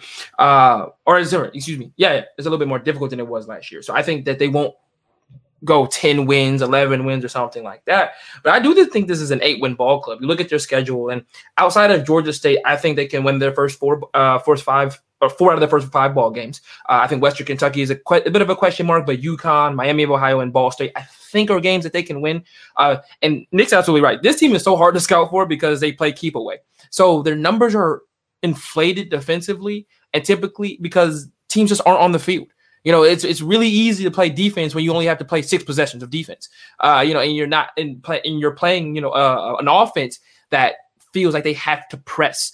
And, and so you kind of know what you're getting yourselves into defensively. You're like, well, if we're up by 21 points, they've got to throw the football because when our offense gets it back, they're just going to take six minutes off the clock, even if they don't go anywhere. Um, if I learned anything about watching them in person against Georgia State two, two years ago, they can have an empty drive and it still be three and a half minutes. When you know that as an offense, it's very difficult to play an arm to play Army consistently like that when you're not able to get them off the field in 30 seconds or in a minute and 10 seconds because it's very tough to do that consistently. But I think that they can, you know, at Wisconsin, I'm going to call that a wash already. But Wake Forest is a team I think they can beat. You know, I think they can absolutely beat them. Bucknell is a team I think they can beat uh, UMass, and I think Liberty's going to take a step back this year. So that's a team I think they can beat. So I'm looking at an eight-win ball club here. I won't talk too much about the recruiting here because, like we talked about, they bring in 50 kids a year, and it's just a platoon swap every single year, and it, you know it doesn't really matter all that much because freshmen typically don't play at Army, but the ones that do are really good, and typically they get you know two, three, four year guys an opportunity to play. Um, and you know the Army way is the Army way, and it just works. Uh, so I'm not going to go too far into the recruiting because the numbers aren't impressive, but that's not what you focus on with it, with a school like this. Uh, I think eight wins is seven, eight wins is where they'll be at. If they get to nine and ten, they're gonna have to beat some pretty good ball clubs on this list. Uh, but you know, I'm comfortable saying eight wins as of right now. And, uh, the next team on the list here is the complete opposite uh, of Army from last year, Baylor. Who mm. you know, look, they they had a lot of issues, right? Uh, Matt Rhule left for the NFL, so uh, you know Dave Aranda comes in. Didn't seem like the players really fit with what Aranda wanted to do. So uh, that's how you get a two and seven season after winning 11 games, going to the Big 12 championship game. Uh, really disappointing start. They had another good recruiting class, 44th ranked in the nation, fifth in the Big 12. So good there. Eight transfers out, four transfers in. But, you know, with only winning two games in, in even a shortened season, you're going to have a lot of, uh, you're going to have a lot of changes on the staff. And, uh, Jeff Grimes comes over as the new OC. He was the BYU offensive coordinator last year, and we saw them do a lot of interesting things. So that's a great hire. Uh, Chansi Stuckey was the receivers coach, or is the receivers coach now. He was at Clemson last year uh, in player development. Uh, Shawn Bell is new uh, QB's coach. He uh, bumps up from uh, the tight end coach last year. Uh, Eric uh, Mateos comes over from BYU as the O line coach and Kevin Kernis, the new CB coach, coming over from SMU. So a lot of changes in the staff. A good recruiting class, Nick. A second year for Aranda. They got to get better here, right? Yeah, I, I, think they will get better, and and you know, it's you never want to start off on the wrong foot as a first time head coach by uh, having such a disappointing season, by seeing such a big step back in really a lot of categories. I mean, you know, mentioned Troy and Georgia State being among the most improved defenses in the country last year, where Baylor took almost the biggest step back of, of any team overall.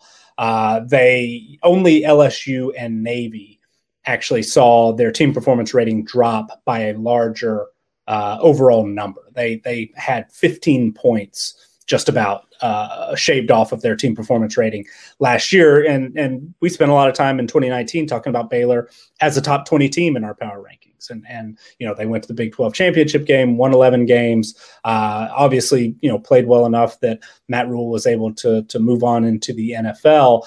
And Aranda had a, a, little bit of a bumpy start. You know, there were some things with uh, personnel, as you mentioned, defensively uh, compared to what we expect to see from Dave Aranda, he's somebody that is able to change up what he does year to year, even week to week sometimes. But what it seemed like, you know, when he was at LSU and basically had his pick of defensive players from a recruiting standpoint, you kind of say, okay, what if he could do anything?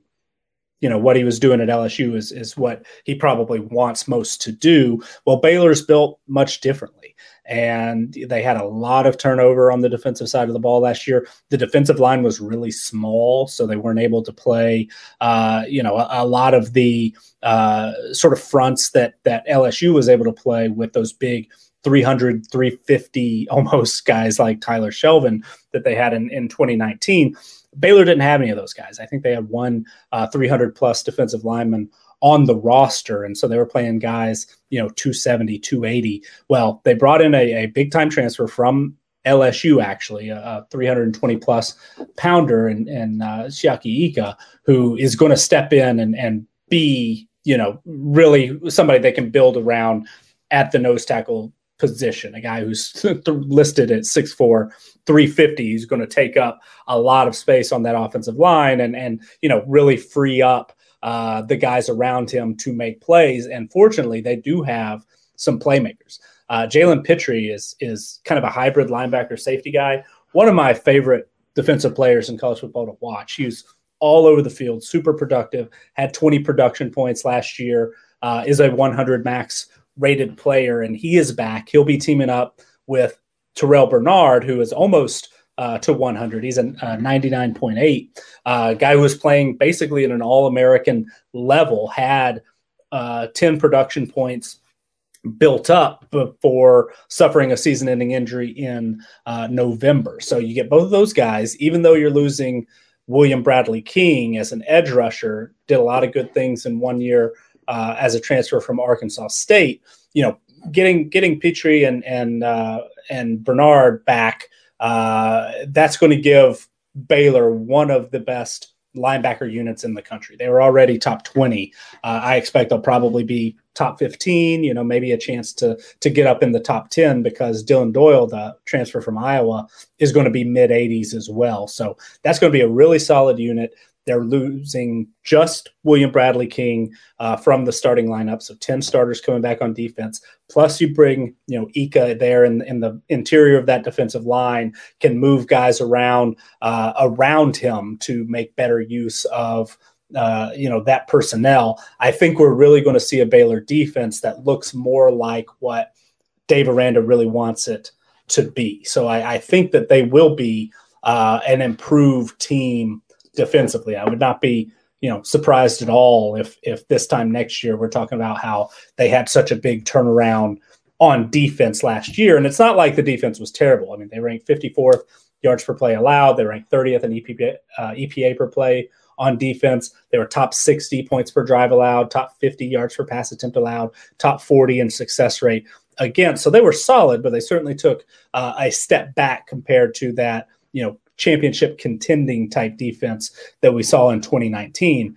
The big issue is on offense because last year was really dreadful. I mean, Baylor was the worst offense that we'll be talking about today. They finished 122nd in yards per play offensively, 110th EPA per play on offense, 112th in points per drive, 110th yards per pass attempt, and 119th in success rate. Those are the type of numbers that we were talking about, you know, when we were discussing UMass and uh, those those teams at the very very beginning of this exercise. I mean, they were a, a just complete disappointment on offense, especially when you consider they had uh, Charlie Brewer, who was one of the most experienced quarterbacks in the country coming into last year. Well, whether it was just that he didn't fit schematically or he decided, you know, he needed a change of scenery, he is transferred to Utah. So is it going to be Jacob Zeno? Is it going to be uh, you know Gerry Bohanon? Are they going to be able to bring in somebody from the transfer portal, maybe at quarterback? That's a big question because they do have some playmakers. Trestan Ebner is a really exciting player, a guy that you know as a running back can do some good things uh, out of the backfield, can catch the football, can make an impact as a kick returner. But you know he was at one point had opted out last year uh, had was dealing with some injuries. John Lovett has transferred to Penn State. Sqwirl Williams has, uh, you know, ended up actually being the leading rusher, but uh, suffered, you know, injuries the last few years that that have really limited him. So, you know, that position is is in uh, a little bit of uh, flux as well.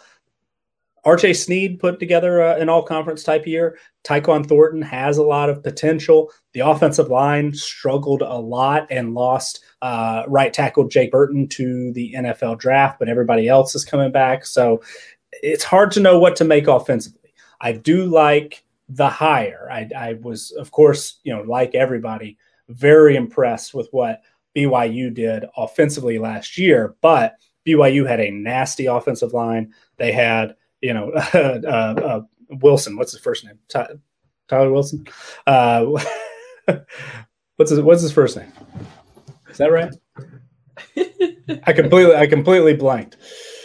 Zach Wilson. Goodness, he's going to be what the second or third pick in the draft, probably. he uh, he took such a huge step forward offensively, and I know every BYU game that I watched alongside the Fresno State games last year late at night, uh, you know, everybody was talking about, oh, Zach Wilson went to California every weekend to, to work with his uh, quarterbacks coach, and that's why he took such a big uh, step forward offensively. And and they really you know built it up that it was uh, player driven, which I'm sure a large portion of it was, but I bet some of it had to do with Grimes as well, you know, and and so a lot of the improvement that Wilson made from a sophomore to a junior.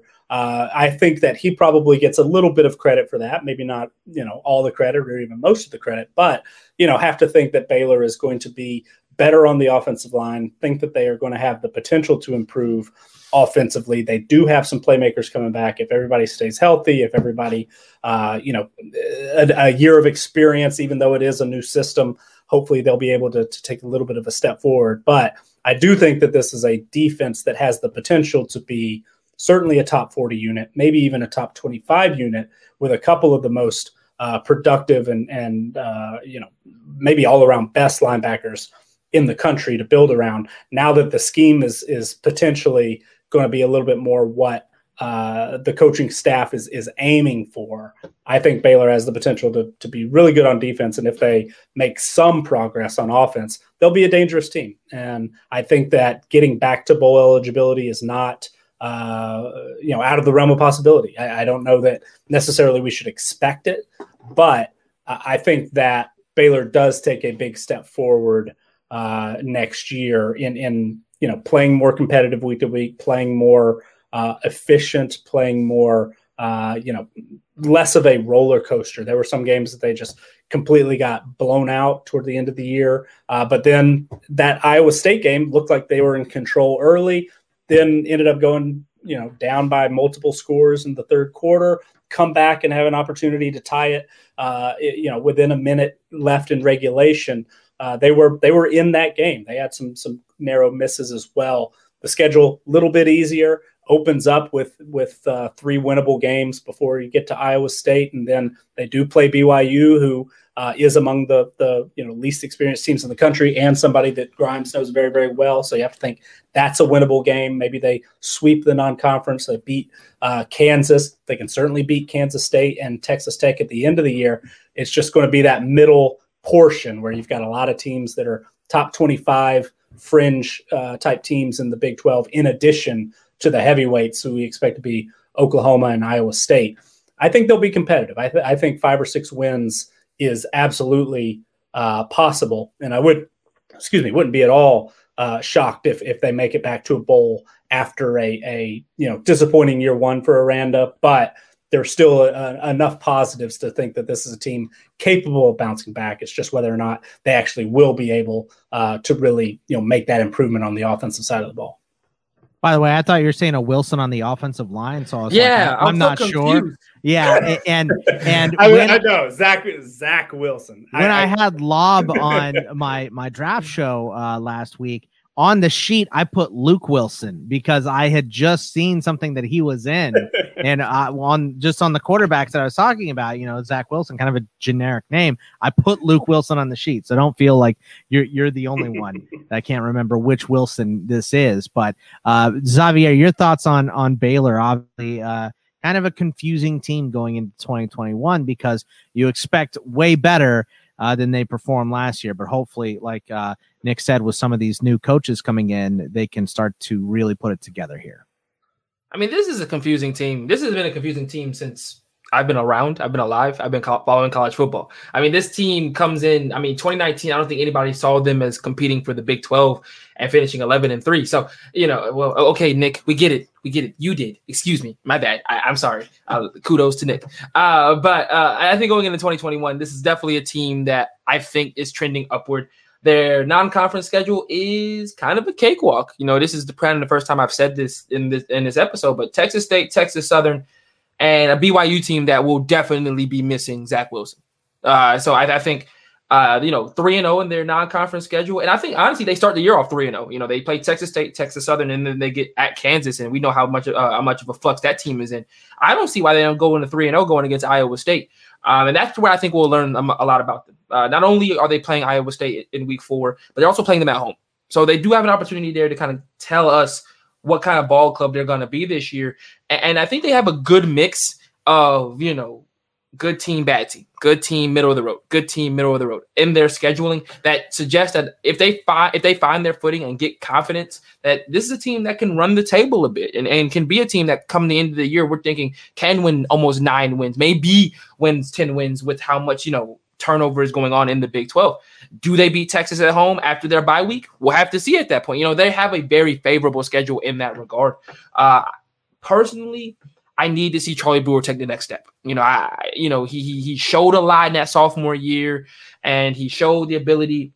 Well, if he does, to, it'll, it'll be at Utah. You're right. I just I just was saying that, and I was like, it's a green line. I can't remember what it is. Uh, but but I'm I'm I'm gonna need more from their quarterback play because uh, they have not had top of the line quarterback play since 2019, and I think that's really what hurt them last year. You're right, Nick. The defense is gonna be pretty good. Uh, my only concern is it's the Big 12. So how much do we actually put on the defense being good in the Big 12? We saw Oklahoma down the stretch last year be almost an impenetrable force in the Big 12. ah, I felt it coming. I'm sorry, guys. Um, but you know, I, I think that it's going to be really tough for their defense to really make an impact when you're playing Big 12 offenses week in and week out. Uh, so I'm not ready to say that just because Dave Aranda will probably have the best defense he's had since being a bit, well, the best defense he has had at Baylor so far. Will that actually be able to suggest that they're going to slow down teams and slow down offenses with, you know, the best defenses in the Big 12 in the last couple of years outside of Oklahoma last year, still giving up like 27 points a game. So I'm not so sure that a great defense is going to be what's able to do it for them uh, going into next year. I'm. I want to say Baylor will win nine games. I really do. You know, outside of Texas, uh, Iowa State, and Oklahoma, and they get both Texas and Oklahoma and Iowa State all at home this year. I, I don't know who's their scheduling guy, but good job this year. Uh, you know, so I, you know that's that's perfect for them to make the quote unquote upsets down the stretch. But I'm not so sure. I just don't know if I'm ready to make that you know, proclamation on this show. So I'll go eight wins and be safe and, and sit on the fence there. But I, I really I, I, like the trajectory that Baylor is going in. I think on the recruiting trail, it's showing it as well. They finished fifth in the Big 12 this year. Uh, they're already ranking fourth in the Big 12 for next year, and they're ranking. And this is going to sound crazy. And once again, it's early, people. I get it, but they're currently ranked 14th in the 2022 class. Uh, so you know, people are definitely liking what's going on at Baylor, and I think that they're definitely ascending in the right direction, but I'm not ready to put them a, as a nine and ten win ball club going into next season. Eight eight wins is I I would not necessarily call that conservative. for, uh, it's not. It's not. Uh, I mean, I I think I thought I was going out on a limb a little bit, feeling maybe too positive for several teams in a row, thinking they'll be able to go from two wins back to bowl eligibility. But I mean, well, I mean, you look at their schedule, and I just think, where do they? There are a lot of favorable. winnable games. There yeah. are a lot of winnable games. I agree, but I mean, I, I'm really high. We've talked about it before on Oklahoma. I'm really high on Iowa State. Uh, Oklahoma State is is you know a top thirty, top forty Fair. type team. West Virginia is probably going to be top forty. You know, maybe maybe have a, a, ceiling in the top twenty five next year. Texas, I think, is is uh, you know going to be uh, just as good as they were last year, if not better. Fair. Under right. Steve Sarkisian, you know TCU, I think has a step to you know chance to take a step forward. So it's it's not that those games aren't winnable, right. but they're certainly losable as well. So it, you Yes. know when when that's the situation and you've got one after the other, Iowa State, Oklahoma State, West Virginia, BYU, Texas, TCU, Oklahoma, that is a tough middle But- part of the year and and one loss could spiral into two and Yes. three and and so you know if you can knock off the games that that probably are, are are coin flips. I mean, right now I'd say it's probably a coin flip against West Virginia.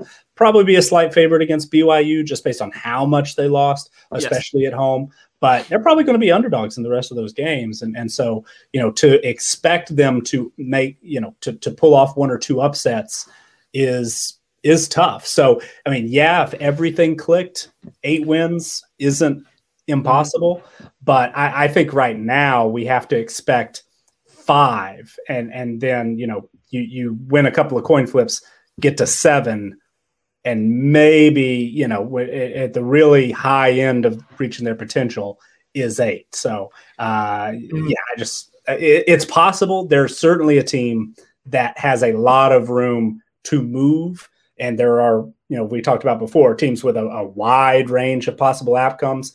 It's not unheard of that they win three games, you know. Or, or- Yeah, that's or fair. Four. So, but I certainly do see a path to eight, but it's going to be a lot of things lining up uh, and, and sort of clicking to to get there. It's going to be difficult, but five, six, yeah, certainly I, I think it's possible. I mean, on the positive side, they only leave the state of Texas three times next year. So Yeah. I mean, I mean, you get some home cooking, you get some confidence under your belt, and that's really when when I look at their schedule. That is why I think they can get to seven or eight because they don't have kind of that that gauntlet that some teams face where you start November off with like four ranked teams and you get you know slaughtered. Scott, you're muted. Yeah, you know, you you know, you, you get slaughtered by you know the top of the Big Twelve when you get like an Iowa State, a Texas, and then an Oklahoma back to back, and then your confidence is shot, and so you What- lose to a TCU. What are their road Texas games?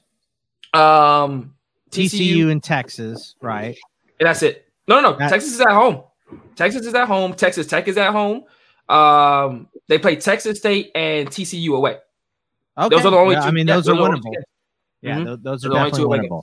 Uh, the, the next squad up here is Colorado, and uh, Colorado started out hot, you know, 4 0 uh, to start the season. They uh, lost to Texas in the Alamo Bowl, of course, you know, uh, got stomped Your by Texas in the Alamo Bowl, of course. Uh, but they returned their top 12 in Bill Connolly's returning production. So uh, there, there's a lot to be excited about for Colorado, but the schedule gets much, much tougher, Nick. And uh, they bring in a 64th ranked class, uh, recruiting class, which is nice overall, kind of middle of the pack, but 10th in the Pac 12. Uh, seven transfers out, three transfers in. A couple of coaches getting bumped. Brian Cook is the new tight ends coach. Chris Wilson, the new DC, bumping up from the defensive line. Mark Smith comes in. He's going to uh, coach linebackers there. So a, li- a couple changes on the staff, but uh, the schedule does get a lot harder in 2021, Nick. Yeah, and, and Colorado was definitely a pleasant surprise. I absolutely did not expect uh, for them to have a winning record. Did not expect for them to go to a bowl game, even though you know, uh, sort of were exposed a little bit late in the year and, and lost those final two games, getting blown out a little bit by uh, Texas. You know, it, it still was an impressive performance for Karl Dorrell, who most, you know, most people really didn't uh, have favorable views. You know, when he was hired, like, you know, Karl Dorrell, he hadn't been a head coach in over a decade. And, and uh, you know, just it, it kind of came out of nowhere. People didn't have very high expectations, but absolutely, you know, got off to a great start. Basically, the opposite of, of what uh, Dave Aranda was able to do. All that said, and and and I am for the most part pretty positive, and and and every team that we've talked about so far uh, today, at least, and, and a lot of the teams we've talked about to this point, I've I've been relatively uh, you know, had a, a, pretty favorable view and, and can can look on the bright side and see, okay, this team can get better. I'm not sure Colorado can get better uh, from from 2020 to you know 2021 because uh, one, you know, you mentioned the schedule is is a lot more difficult. It was very very favorable the way it shook out uh, last year, and and you know just sort of the the circumstances. They were able to get UCLA early. They were able to get Stanford early. Uh, you know, able to to you know pick up wins in, in those games that had they played UCLA at the end of the season, had they played Stanford at the end of the season, not sure Colorado would have been able to win those games. They you know picked up a, a very rare non-conference game against San Diego State where they had uh, you know the more talented team. They played Arizona, who was absolutely spiraling there at the end. So very, very favorable in those first four games, and then played a, a you know tougher Utah team and a, a Texas team who's far, far more talented. And it just, you know, they, they weren't quite able to keep up. And I don't really see that changing. I, I, I agree that there are some positive, you know, spots. And, and one thing that I think Karl Dorrell did, and, and Dave Aranda did this as well, neither were, you know, shy to make changes. And it would have been very easy after you know such a weird 2020 you know your first year as a head coach for for Dorrell first time in a long time for Aranda first time ever would have been very easy to say okay let's just keep you know the the the staff together. Let's try some continuity and build from there. Well both those guys said you know we we have changes we need to make and Dorrell made a switch at defensive coordinator, despite Colorado putting up some pretty solid numbers in, in several uh, categories. They were a little bit all over the place, but they were 23rd in yards per play allowed. They were seventh in success rate against. They were 28th in EPA per play on defense. But on the flip side of that, they were 103rd in yards per play allowed and they were 56th in points per drive allowed. So very sort of all over the, the place there. I know they gave up a lot of points, but there were some some things to to really kind of like about the Colorado defense, and a couple of that was really high end players. Carson Wells ranked among the the tops in the country in uh, you know tackles for loss per game and and you know had 15 production points for a team that basically played half a season is you know, pretty pretty unheard of, incredible pace. Mustafa Johnson, one of the best pass rushers in the Pac-12. Well, he's off to the NFL, and then Nate Landman, who you know, talk about production, has been incredibly incredibly productive. He's had 35 production points throughout his entire career. Started you know 30 games, and and he will be a super senior, but suffered an Achilles injury uh, in December last season, and and so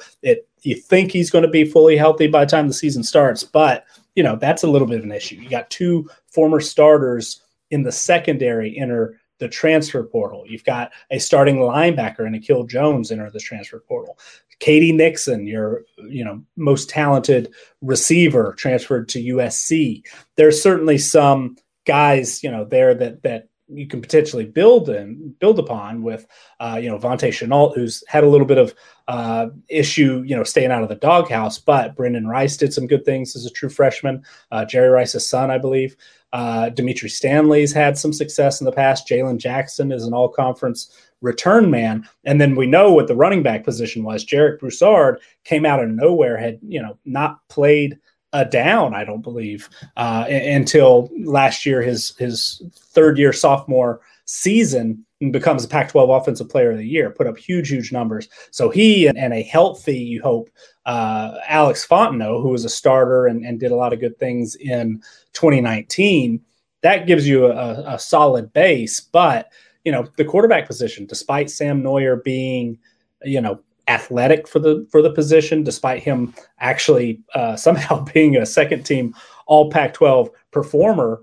That's going to be a three way competition for his job. Brendon Lewis, uh, you know, showed some real signs of potential in the Alamo Bowl, and then they also brought in JT Shrout. Who started a game at Tennessee and, and was, you know, among those guys, certainly the uh, most highly recruited coming out of high school, though he hasn't really lived up to that yet. But you know, I fully expect Lewis or Shrout both uh, to to really, you know, maybe uh, one of those guys comes out of fall camp as the starter, despite Noyer coming back uh, for his senior season and despite him being an All Pac-12 second teamer last year. So, you know, the offensive line was pretty good for the most part, but they lose William Sherman, their best uh, best performer and left tackle, starting left tackle last season. So I don't know. I, I just I, I don't really see Colorado being able to build upon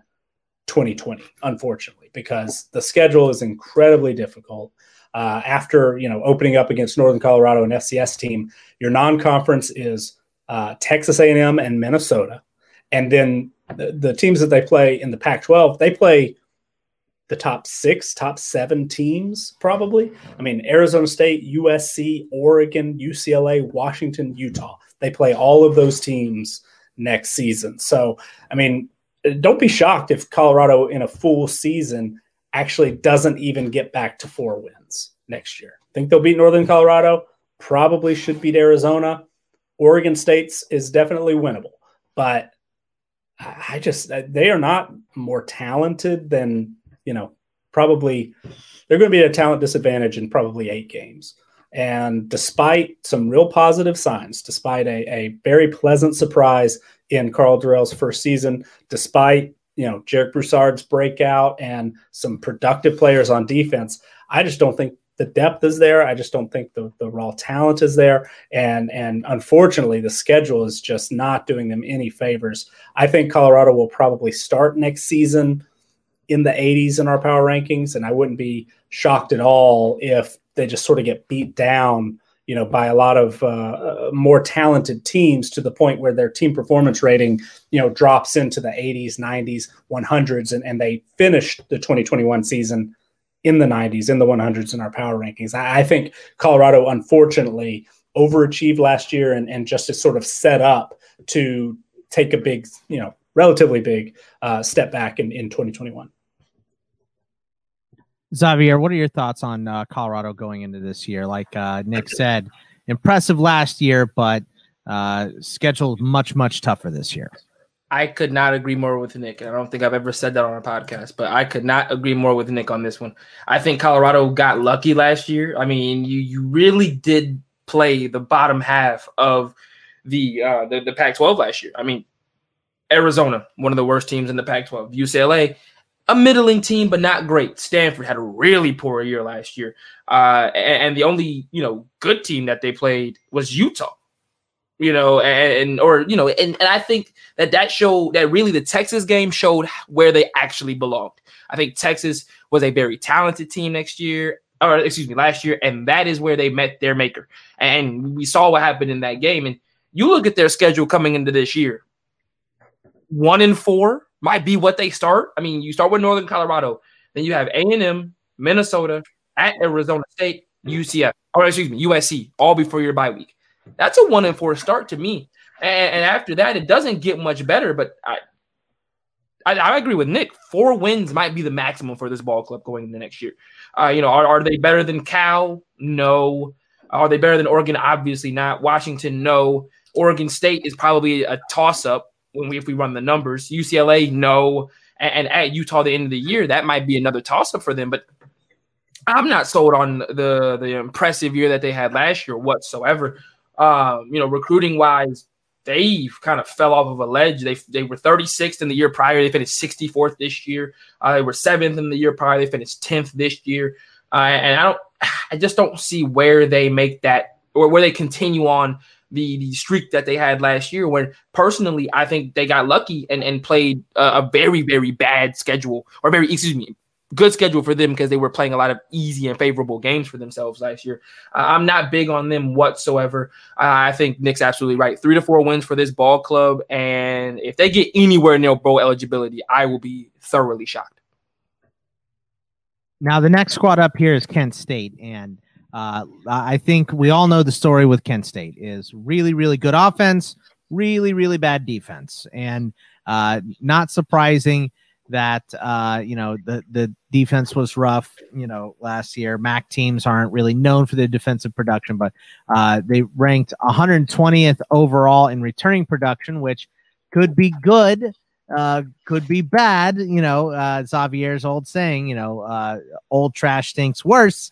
But uh, you know the, uh, the the defense is losing some of that too, being rough last year. So, uh, Nick, what are your thoughts on Kent State going in? They come in with 110th, 118th ranked recruiting class and 11th in the MAC, which is not great. 10 transfers out, only three coming in too. So, a lot of moving pieces here for Kent State.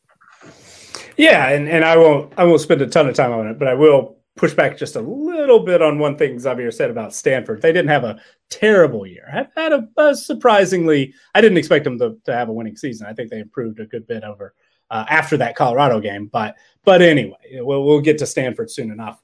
Uh, but Kent State, yeah, absolutely, you're right. The offense was among the best in in college football, and the defense was among the worst. And you know, unfortunately, I I don't know that I learned a ton about Kent State because even though you know, uh, just looking at the numbers offensively, there's a lot to like. They were fourth in the country in yards per pass attempt uh, on offense. They were third in points per drive, second in EPA per play on offense, second in success rate, third in yards per play. I mean, they're elite, elite numbers, not just in you know raw traditional stats, but in a lot of these uh, advanced numbers that that I think do a little bit jo- uh, better job of contextualizing and and being more specific as to uh, what a, a, whether a team really is as good as, as we think it is just looking at, at you know yards and points and, and things like that but the the flip side of that is they only played four games and two of those games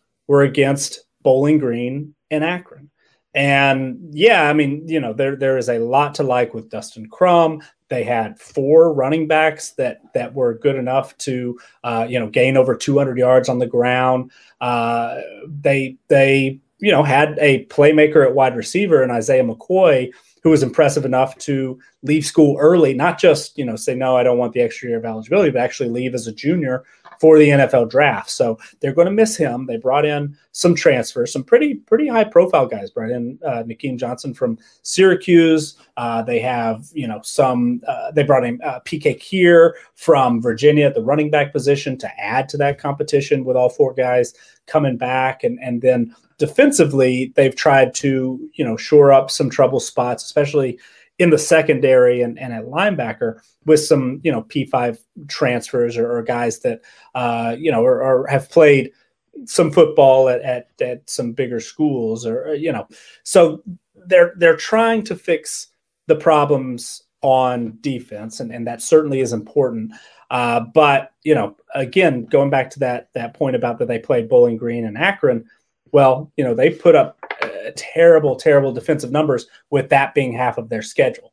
107th in yards per play allowed, 100th in EPA per play on defense, 112th in points per drive allowed, 99th in success rate against. They were a little bit better against uh, the pass. They actually ranked top 50 in yards per pass attempt allowed, but I mean, that's, you know, we're, we're talking really, really, really bad numbers. And a lot of that was they gave up over 400 yards and eight touchdowns on the ground to Jaret Patterson in Buffalo and 70 points in that last game. So that, you know, things can get out of hand pretty quickly when you're going up against an All American player, you know, like that and, and a team that we're, it'll be a little while before we talk about Buffalo. They finished in the top 30 in our, our power rankings last year. But, uh, but still, I mean, it's such a small sample and such a weird mix of teams that despite a lot of real positive signs, I don't know that Kent State can really improve a ton. I know they went to a bowl game in 2019. I know that they had the the you know top offense in the country and and uh, or one of the one of the top three, top five offenses in the country in a lot of different uh, ways of thinking about it. But the talent, as you mentioned, just you know the depth and and it, it's not really there. I mean, they they rank uh, 124th at the running back position, despite some guys who've done some good things in our final talent numbers there uh, from last year. 83rd at receiver, and that includes McCoy, who's off to the NFL. 93rd on the offensive line. 87th offensively. They have the 87th most talented offense in the country, according to our numbers. That that's you know not not a, a, gray. I mean, it's it's still decent for the MAC, but uh, overall, you know, those aren't the numbers that you expect to translate to a top five offense. And then defensively, they actually rank towards the bottom of the MAC in, in several categories. 125th overall in our defensive line uh, numbers uh, as far as their roster strength goes, 122nd at the linebacker position and 116th in defense as a whole. So even though they brought in a, a couple of talented guys, even though uh, they actually, despite some some numbers ranking among the lowest in in returning production. You know, a lot of guys are coming back. but you know, Kent State, people are going to be picking them, I think, to win the MAC because of Dustin Crum, uh, and it certainly could happen. But I wouldn't be surprised at all if if Kent State actually takes a little bit of a step back in our power rankings. I mean, they they could beat anybody in the MAC. They can compete with the the teams that we expect to be towards the top of our power rankings in the conference: Buffalo, Western Michigan, Central Michigan. Uh, but they're going to get beat up early. They opened with Texas A&M. They play at Iowa. They play at Maryland, who I think actually will be uh, a bit improved, especially on on offense. Maryland might put up 70 points against Kent State next year. And then, you know, it, they're they're capable of beating anybody in the MAC, but they're also capable to losing uh, against about half the teams as well. I think so. It's going to be it's going to be tough for them to improve upon you know this mid 70s finish. I wouldn't be shocked if if they start you know 80th, 85th, something in that range uh, and, and, then maybe even slip a little bit and, and in the season in the 90s and the 100s if they get upset. Uh, you know, in conference play once or twice, or, or you know, can't quite compete in, in, what we expect might be a coin flip game against Buffalo or Western Michigan or Ohio. So uh, they certainly could. I mean, they have the potential, and, and they've put up enough numbers to make you think that they're going to be a dangerous team. They might, you know, put a scare in Texas A&M. They might put a scare in Iowa.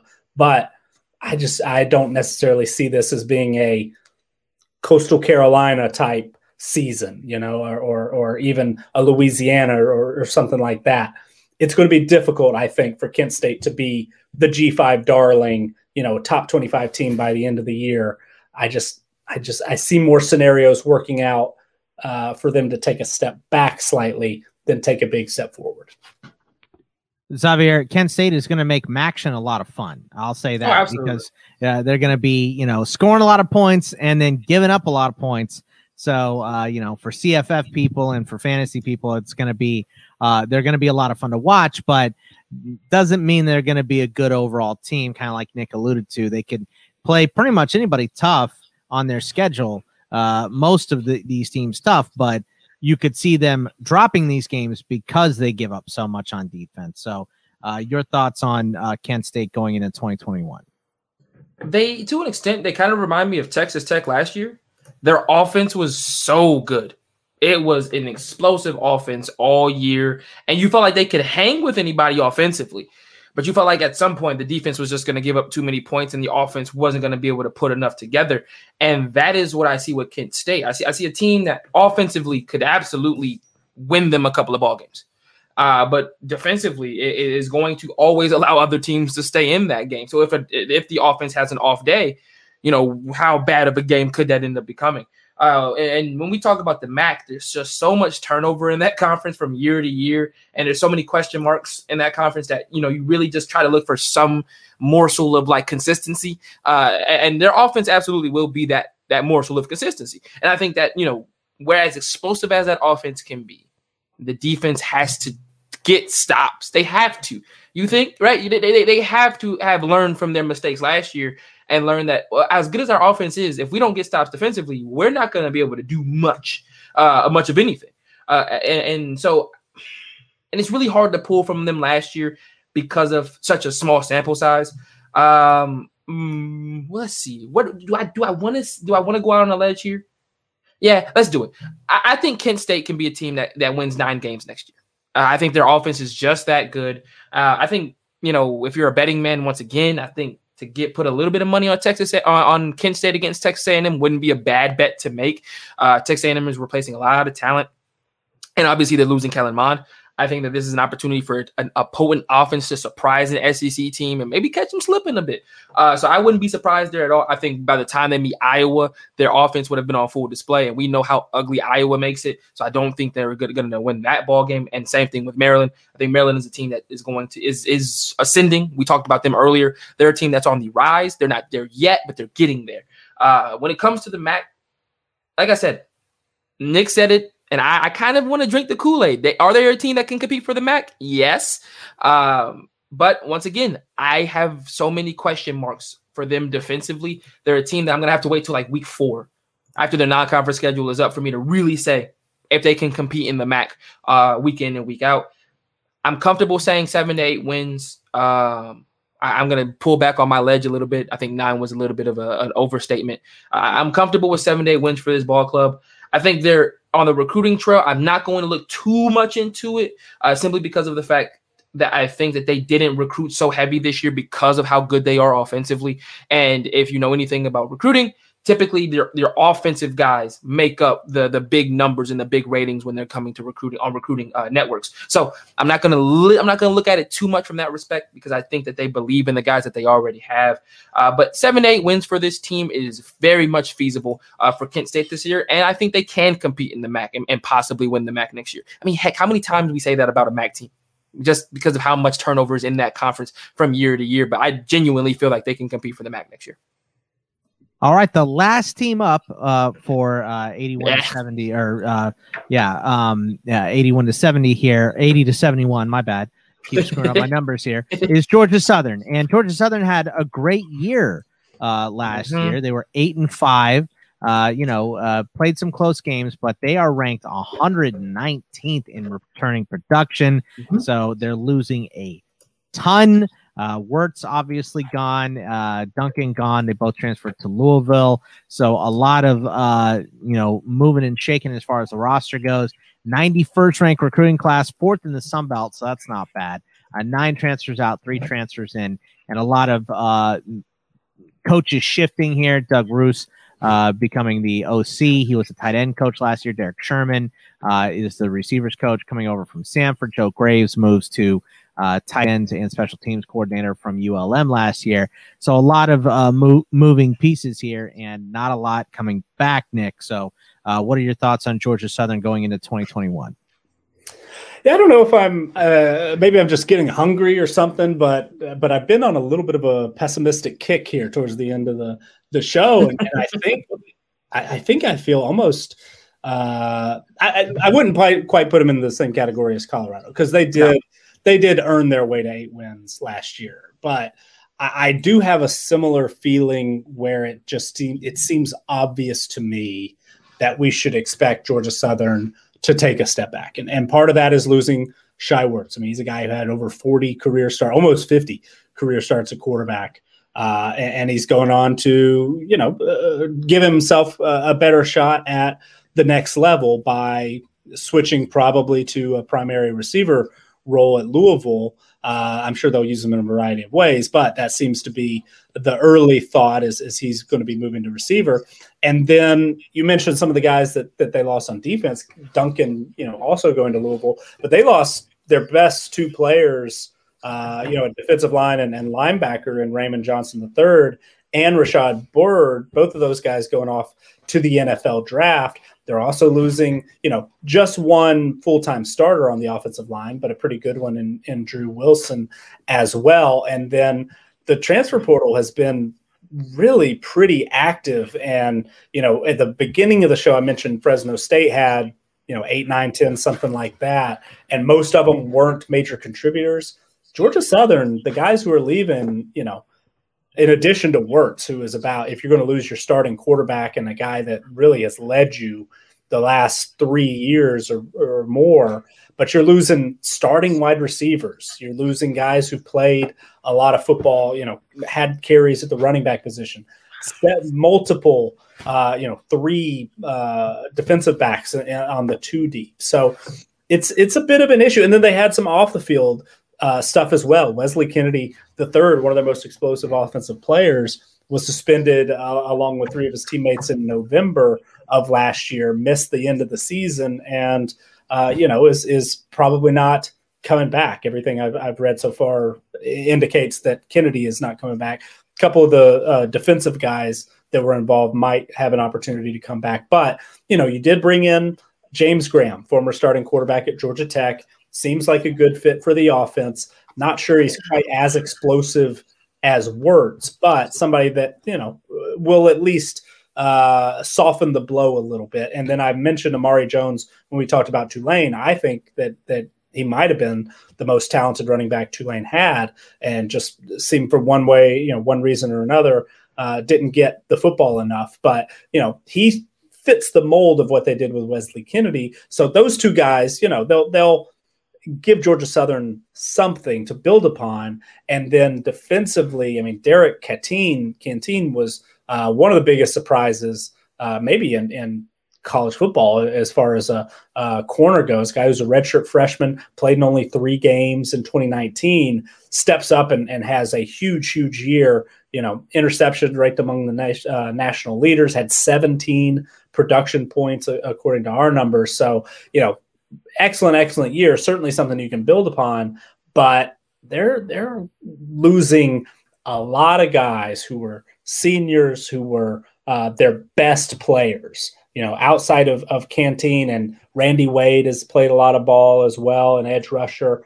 You know, but but when you're losing Johnson and Byrd and Duncan and Werts and Wilson, I mean, the, you know, it's difficult for a Sun Belt team to replace the top, you know, five, six, seven players on its roster from one year to the next, especially when you consider a lot of other teams in the conference are bringing back a lot of production. So, you know, Georgia Southern is is because they play a unique style of football, because they were able to to potentially uh, fill some holes at, at, key spots, so that they're not going to just see a, a massive, massive drop off at quarterback, at running back.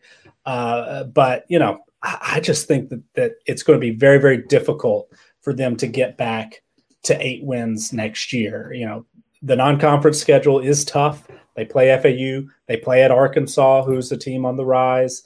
Uh, they play BYU. They might go 0 and 3 in, in the non-conference, and then they play, you know, the the teams that we expect to be at the top of the Sun Belt standings as well. They play App State. They play Coastal Carolina. They play Louisiana.